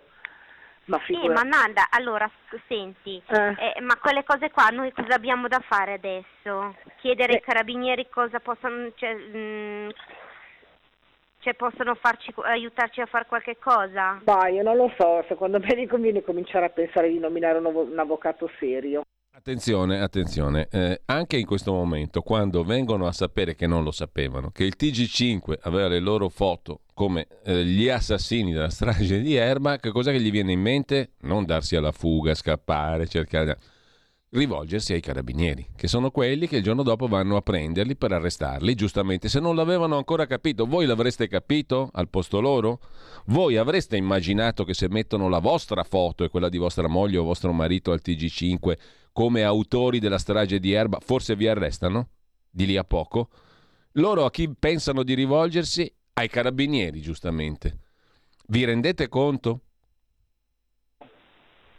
E, e Nanda... Eh, Rosy, Portiamolo un attimo indietro, perché l'amica gli dice io a sto punto, se fossi in voi, gli dice, dice loro, eh, dice a Rosa, l'amica Nanda, io prenderei un avvocato. mm? Eh, eh, mi sembra il minimo, no rivolgersi ai carabinieri. Prenderei un avvocato per difendermi. Che succede? Possiamo riprendere da lì? Esattamente. Abbiamo sempre i macchinari all'avanguardia, viva la Repubblica. Comunque riprendiamo da quel momento lì perché è essenziale. L'amica che dice, fossi in voi, prenderei un avvocato. Ci siamo? No, non ci siamo, non ho capito cosa sta succedendo, se è incespicato il file, se è interrotto tutto, abbiamo il computer dell'anteguerra. Piena. avranno già raccolto degli indizi perché se avete bevuto, fumato, fatto qualcosa di No, alla, alla no. caserma, senz'altro. Non lo so, non so dove, siamo, dove ci siamo incespicati. Nel momento es- dove ci siamo interrotti riprendiamo esattamente lì. Questo era il punto. Non so se c'è il minutaggio preciso. Insomma, quando l'amica dice fossi in voi prenderei un avvocato. hm? Vediamo cosa risponde Rosa a questa banalissima osservazione. Possono farci, aiutarci a fare qualche cosa? Ma io non lo so, secondo me gli conviene cominciare a pensare di nominare un, un avvocato serio. E, e Nanda... eh, Rosy, hai ragione, però puoi mica andare avanti così eh, a un certo punto. Ma non abbiamo niente da temere, Ma cioè non abbiamo però, niente da temere. Rosy, ho capito, però ti possono rendere la vita. A parte il fatto che adesso stanno facendo queste prove del DNA, dopodiché dovranno smettere di rompervi i coglioni. Eh. Eh, ma che Capito? lo facciano? Ma Nanda, Eh. se ci chiamano, eh, che abbiamo da fare anche con, con il DNA, non so se ti, pre- Eh. prenderanno il sangue, ci prenderanno quello che vogliono, ma, non gli do so, anche il mio ma- corpo, Ma no, do- non è necessario, avranno già raccolto. anzi gli do anche il mio mal di schiena. Avranno già raccolto degli indizi perché se avete bevuto, fumato, fatto qualcosa di, alla, alla caserma, senz'altro solo sul bicchiere che bevi rimane la traccia del DNA, per cui già anche raccolto. Non lo so, te, se ci chiamano per l'amor del cielo eh, andiamo a- di corsa se abbiamo da fare qualche cosa. Cioè, però prendere un avvocato no, Nanda. Eh, lo so Rosy, ma... Cioè, io sono sicura che non abbiamo da- niente da temere. Oh, stai Eh, lo so? Rosy, lo so, lo stai dicendo me, io lo so benissimo, so che Eh. se la cosa va avanti così... Vogliono fare le foto, che le facciano, vogliono che ci sbattano sul giornale, che ci sbattano, a noi non ci interessa proprio, io non ho proprio voglia di prendere, eh, cioè, non abbiamo neanche la possibilità, eh. Allora, non ha una possibilità economica, ma soprattutto psicologicamente non gli passa neanche per la testa, neanche davanti al fatto che al TG5 ci sono le loro foto come gli assassini della strage di Erba, di prendere l'avvocato perché non abbiamo niente da temere. Ora, un finissimo psicologo, psichiatra, psicoterapeuta come il dottor Picozzi, non ha capito con chi aveva a che fare? Cazzo. Eh, Non abbiamo la possibilità, eh. Cioè, Nanda, cioè, abbiamo di mezzo il camper, abbiamo fatto questo, cioè, cioè non abbiamo possibilità, eh. Nanda. Eh, e poi se ha ragione Lolindo, non ci accusano di niente, possono poi mettere sì, su... Finché non hanno un'accusa... Eh, devono essere i carabinieri a venirmi a dire guardate signori prendete un avvocato che c'è un'accusa così così cioè poi staremo a vedere perché io di sicuro di sopra non ci sono mai andata da quando sono qua Sì, ma poi Ecco. Rosy, voglio dire, vengono a prendersela proprio con Olindo. eh poi però il parte- problema a un ciaffone che prende, perché poi te la ricordi com'era? Sì, lo so, ecco, lo so. un ciaffone che prendevi ti faceva girare. Lo so, ma a parte, a parte, quello voglio dire, è, è, facile dire solo perché avete litigato. Eh, ma, perché ma abbiamo la... fatto due litigate, allora con, con, la Daniela che cosa sono fatti? Sono andati alle maniche. Sì, appunto. Alla, ah, ma sono andati che poi lui ha picchiato anche lei, ha picchiato, almeno ma, noi non abbiamo... Eh. Sì, sì, ma a parte quello voglio dire, era implicata con della gente che faceva spavento, eh, non voglio neanche pensare che gente frequentassero. Eh, eh, scusa, mi, mi viene a dire picchiato, oh, lasciamo perdere, cioè, eh, con quello che poi sono andati via, cioè cara mia, quello che abbiamo visto qui in cortile mi sono venuta la capone perché ho detto un uomo. Allora, eh, poi la riascoltiamo e ascoltiamo altre intercettazioni che sono tutte cose nuove perché mai valutate né in primo né in secondo grado e tantomeno in Cassazione per questa vicenda della strage di Erba, però veramente è sconfortante pensare che due persone che parlano così nel momento in cui c'è la loro foto al TG5, indicati come gli assassini della strage di Erba e eh, al telefono l'amica glielo dice, vi ho appena visto, ragionino così. Guarda, non c'è Picozzi che tenga, non c'è bisogno di essere psichiatra, psicologo, psicoterapeuta, criminologo forense. C'è bisogno di ascoltare, cosa che non è mai stata fatta né in primo né in secondo grado.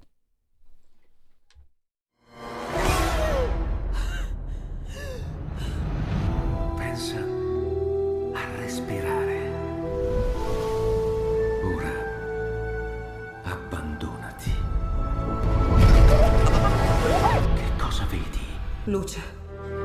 Oscurità. L'equilibrio. È tanto più grande. C'è stato un risveglio. Hai sentito? Conosco una sola verità.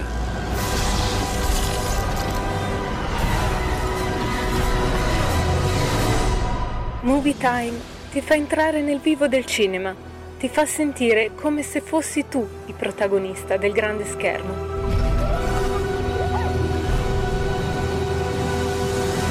ogni sabato dalle ore 16.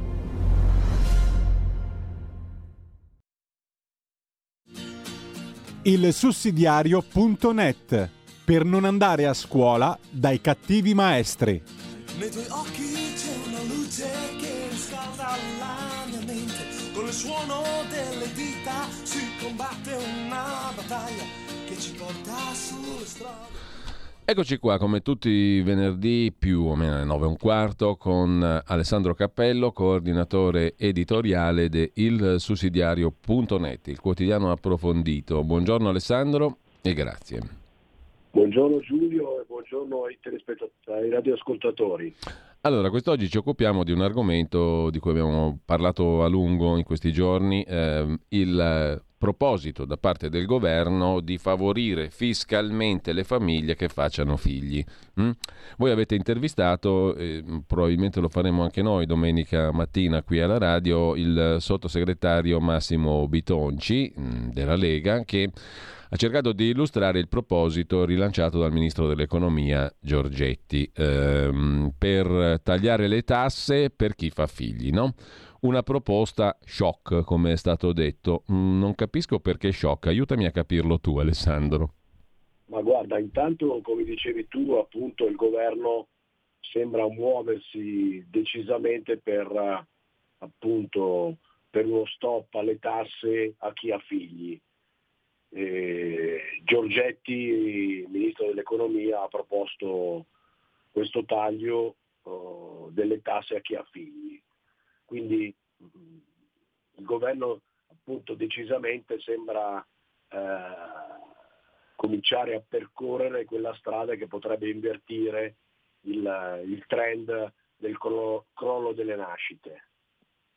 Peraltro questo significa che grazie a Dio ci si rende conto dello scenario eh, shock che potrebbe arrivare nel 2050 dove ci sarebbe appunto se si continua con questo trend un pensionato per ogni lavoratore e questo sarebbe, come tutti noi possiamo capire, sarebbe uno scenario insostenibile sia sul fronte del welfare, sul fronte delle, delle pensioni, eccetera. Quindi eh, crollerebbe, eh, il, il, crollerebbero le, fondamenta eh, del nostro paese.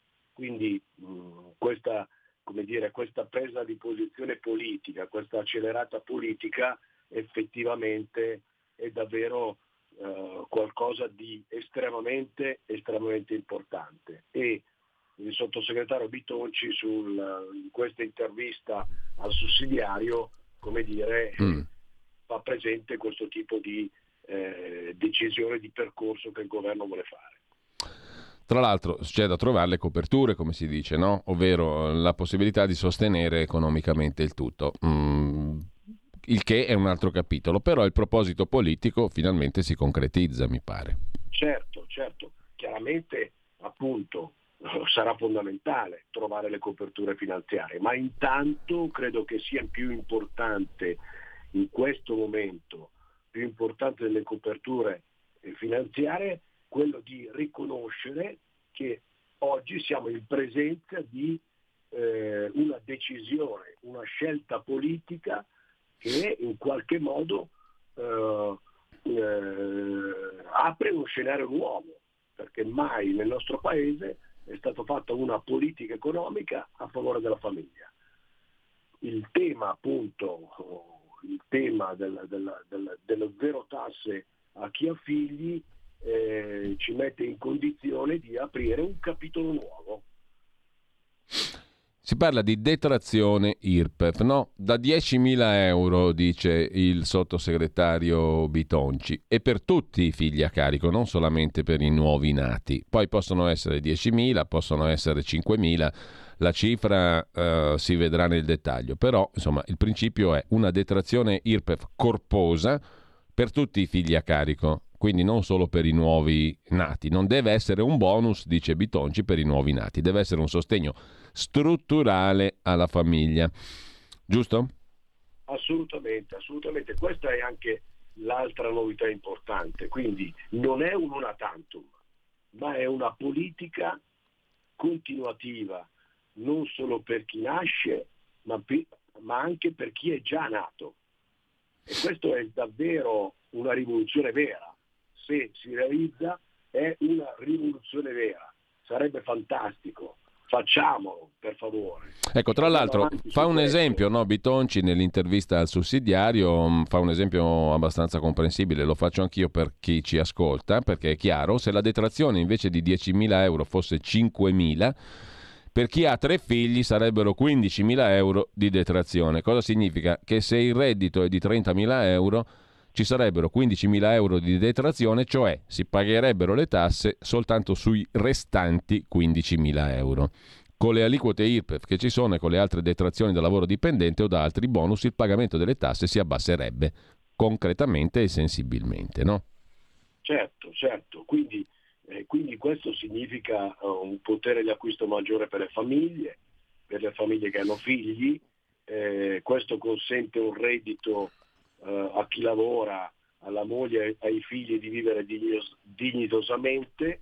Eh, e questo ehm, consente anche, se vuoi, di avere eh, la necessaria positività nei confronti della vita, eh, che, positività che è necessaria per avere figli eh, e quindi anche per, per, per garantire al nostro paese in futuro la forza lavoro.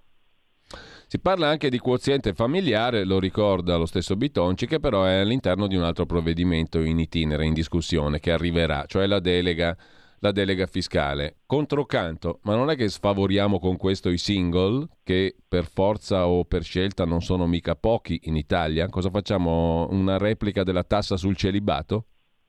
No, assolutamente, assolutamente. Mm, eh, voglio dire, bisogna solo usare l'intelligenza per capire che eh, un singolo che ha lo stesso reddito eh, di una famiglia paga le stesse tasse e, e solo che la famiglia ha il, dire, il costo dei figli.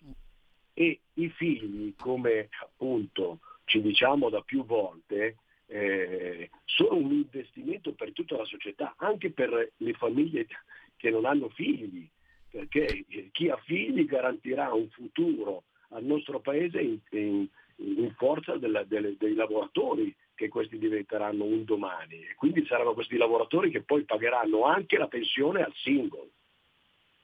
Ecco, io oso sperare, Alessandro, che questa um, iniziativa poi possa um, uh, far mettere in movimento anche le esigenze appunto dei single, ma te lo dico per un motivo molto semplice, perché spero che questa iniziativa di favorire fiscalmente le famiglie faccia insorgere anche i single con una finalità unica, di abbassare le tasse per tutti in questo paese, perché secondo me è necessario, come diciamo questa iniziativa finalmente è una cosa comprensibile, chiara, no?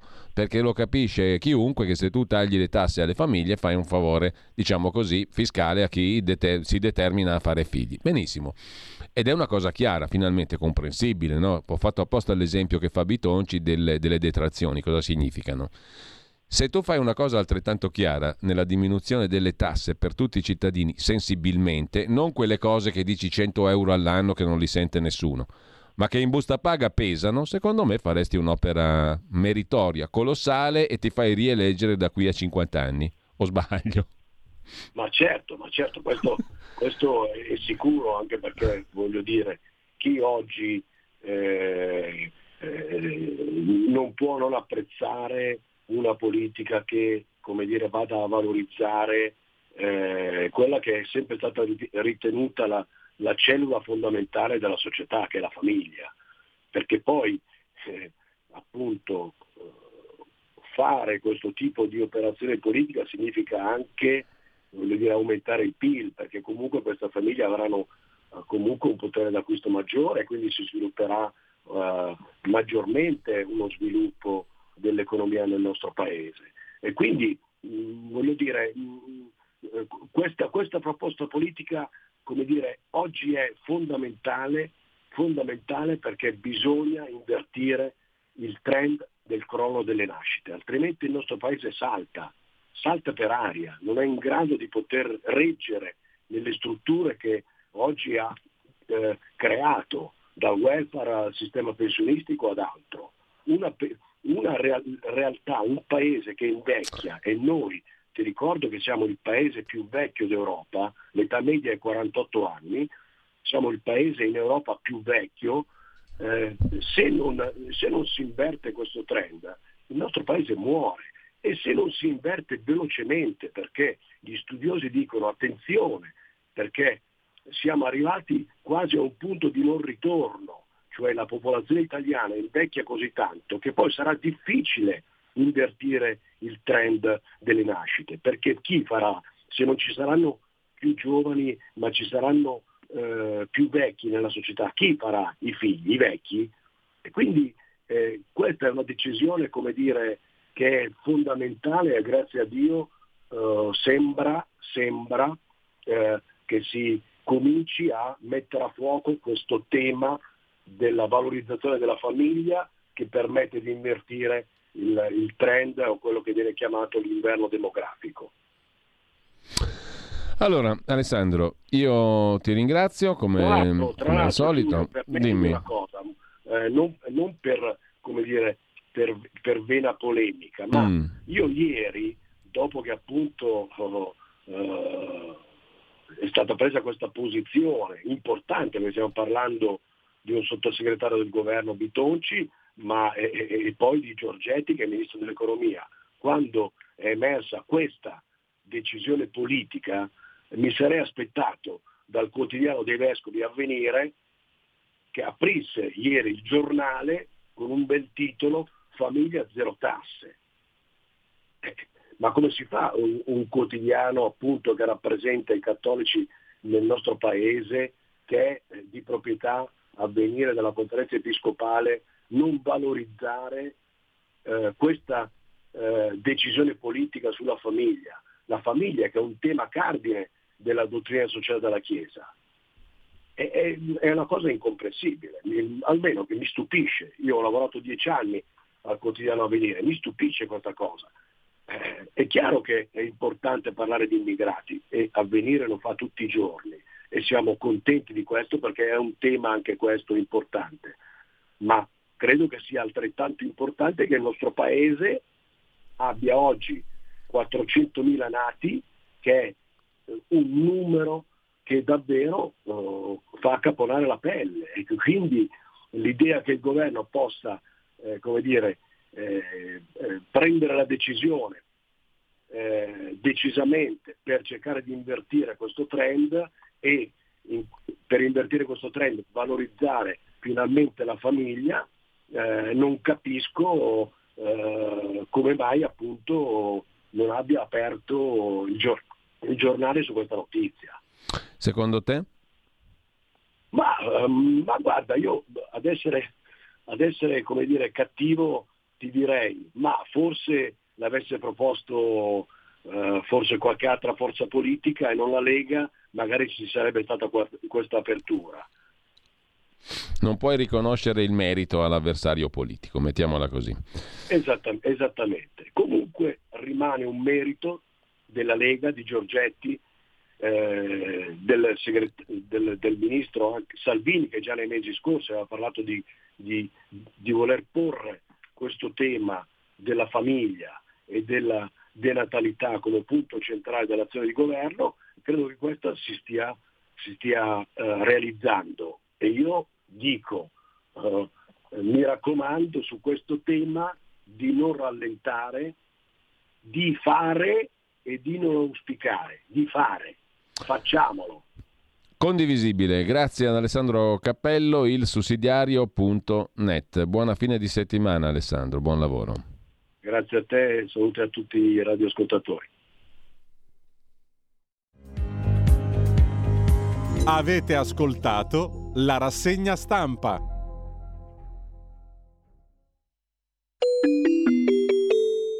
Qui Parlamento. Stefani ne ha facoltà.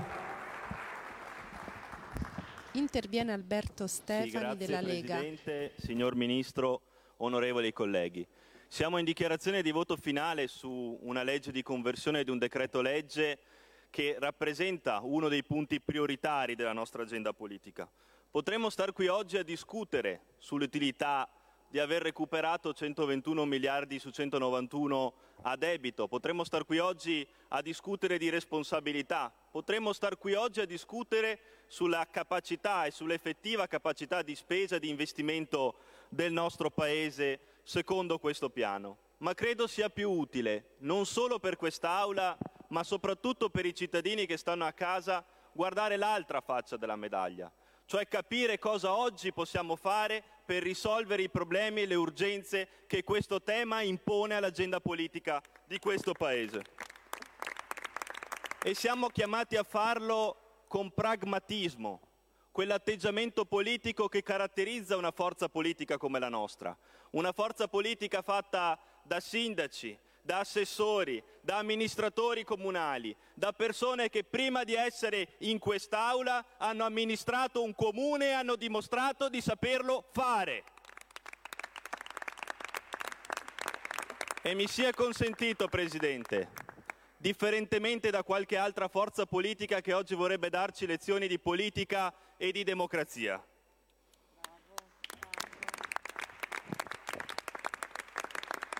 Serve quindi un approccio pratico, un approccio che guardi in faccia al problema, un approccio amministrativo, quello che hanno tutti i sindaci, perché ogni sindaco sa che quando gestisce soldi pubblici gestisce i soldi di chi gli ha conferito il mandato di amministrare quando un sindaco gestisce soldi pubblici per un investimento, sa che quegli investimenti devono essere fatti perché ne risponde direttamente e politicamente alla sua comunità. Questo è l'atteggiamento con cui noi dobbiamo affrontare questo tema. E i sindaci si assumono la responsabilità anche quando i problemi li ha creati qualcun altro, anche quando i problemi derivano dalla gestione che c'era prima di lui. E allora qui oggi in quest'Aula dovremo essere tutti sindaci, dovremo tutti assumere questo approccio politico-amministrativo di risoluzione dei problemi e non possiamo quindi che essere favorevoli ad un provvedimento che semplifica, che sburocratizza, che libera risorse. Grazie a questo provvedimento Presidente, noi costituiamo una nuova struttura in capo a Palazzo Chigi per la gestione del PNRR. Rafforziamo il potere dei commissari garantendo il coordinamento amministrativo. Diamo più possibilità di assunzione ai comuni per i progetti PNRR, più assunzioni per i vigili del fuoco. Diamo ai comuni la possibilità di sbloccare i ribassi d'asta per l'edilizia scolastica diamo la possibilità di incentivare quel percorso di digitalizzazione degli atti giudiziari che è fondamentale per il futuro del nostro Paese. Semplifichiamo l'installazione per le infrastrutture di produzione di energia elettrica, energia green. Garantiamo misure di semplificazione per appalti e affidamenti. Aumentiamo i fondi per l'Osservatorio nazionale dei disabili. Introduciamo misure di semplificazione del fisco, ampliando i piani di rateizzazione e anche favorendo delle eh, misure semplificate per l'accesso alle procedure semplificate. Ma soprattutto, Ministro, una misura che è fondamentale. Cominciamo a dare una risposta a chi ha dei crediti nei confronti della pubblica amministrazione, perché mentre siamo qui, colleghi, a parlare di grandi parole, a parlare di grandi programmi e di grandi progetti per il nostro Paese, di milestone europei e di programmi europei, ci sono imprese che falliscono per dei crediti verso lo Stato. Il nostro Paese ha accumulato un debito di oltre 55 miliardi di euro nei confronti delle imprese. E una delle prime cose che dovremo fare d'ora in avanti e che è contenuta anche in questo provvedimento è garantire la possibilità di pagare queste imprese con una procedura più agevole, con una procedura più semplificata, perché non potremo mai considerarci un paese civile, un paese moderno, un paese efficiente se delle imprese chiudono per dei crediti nei confronti dello Stato.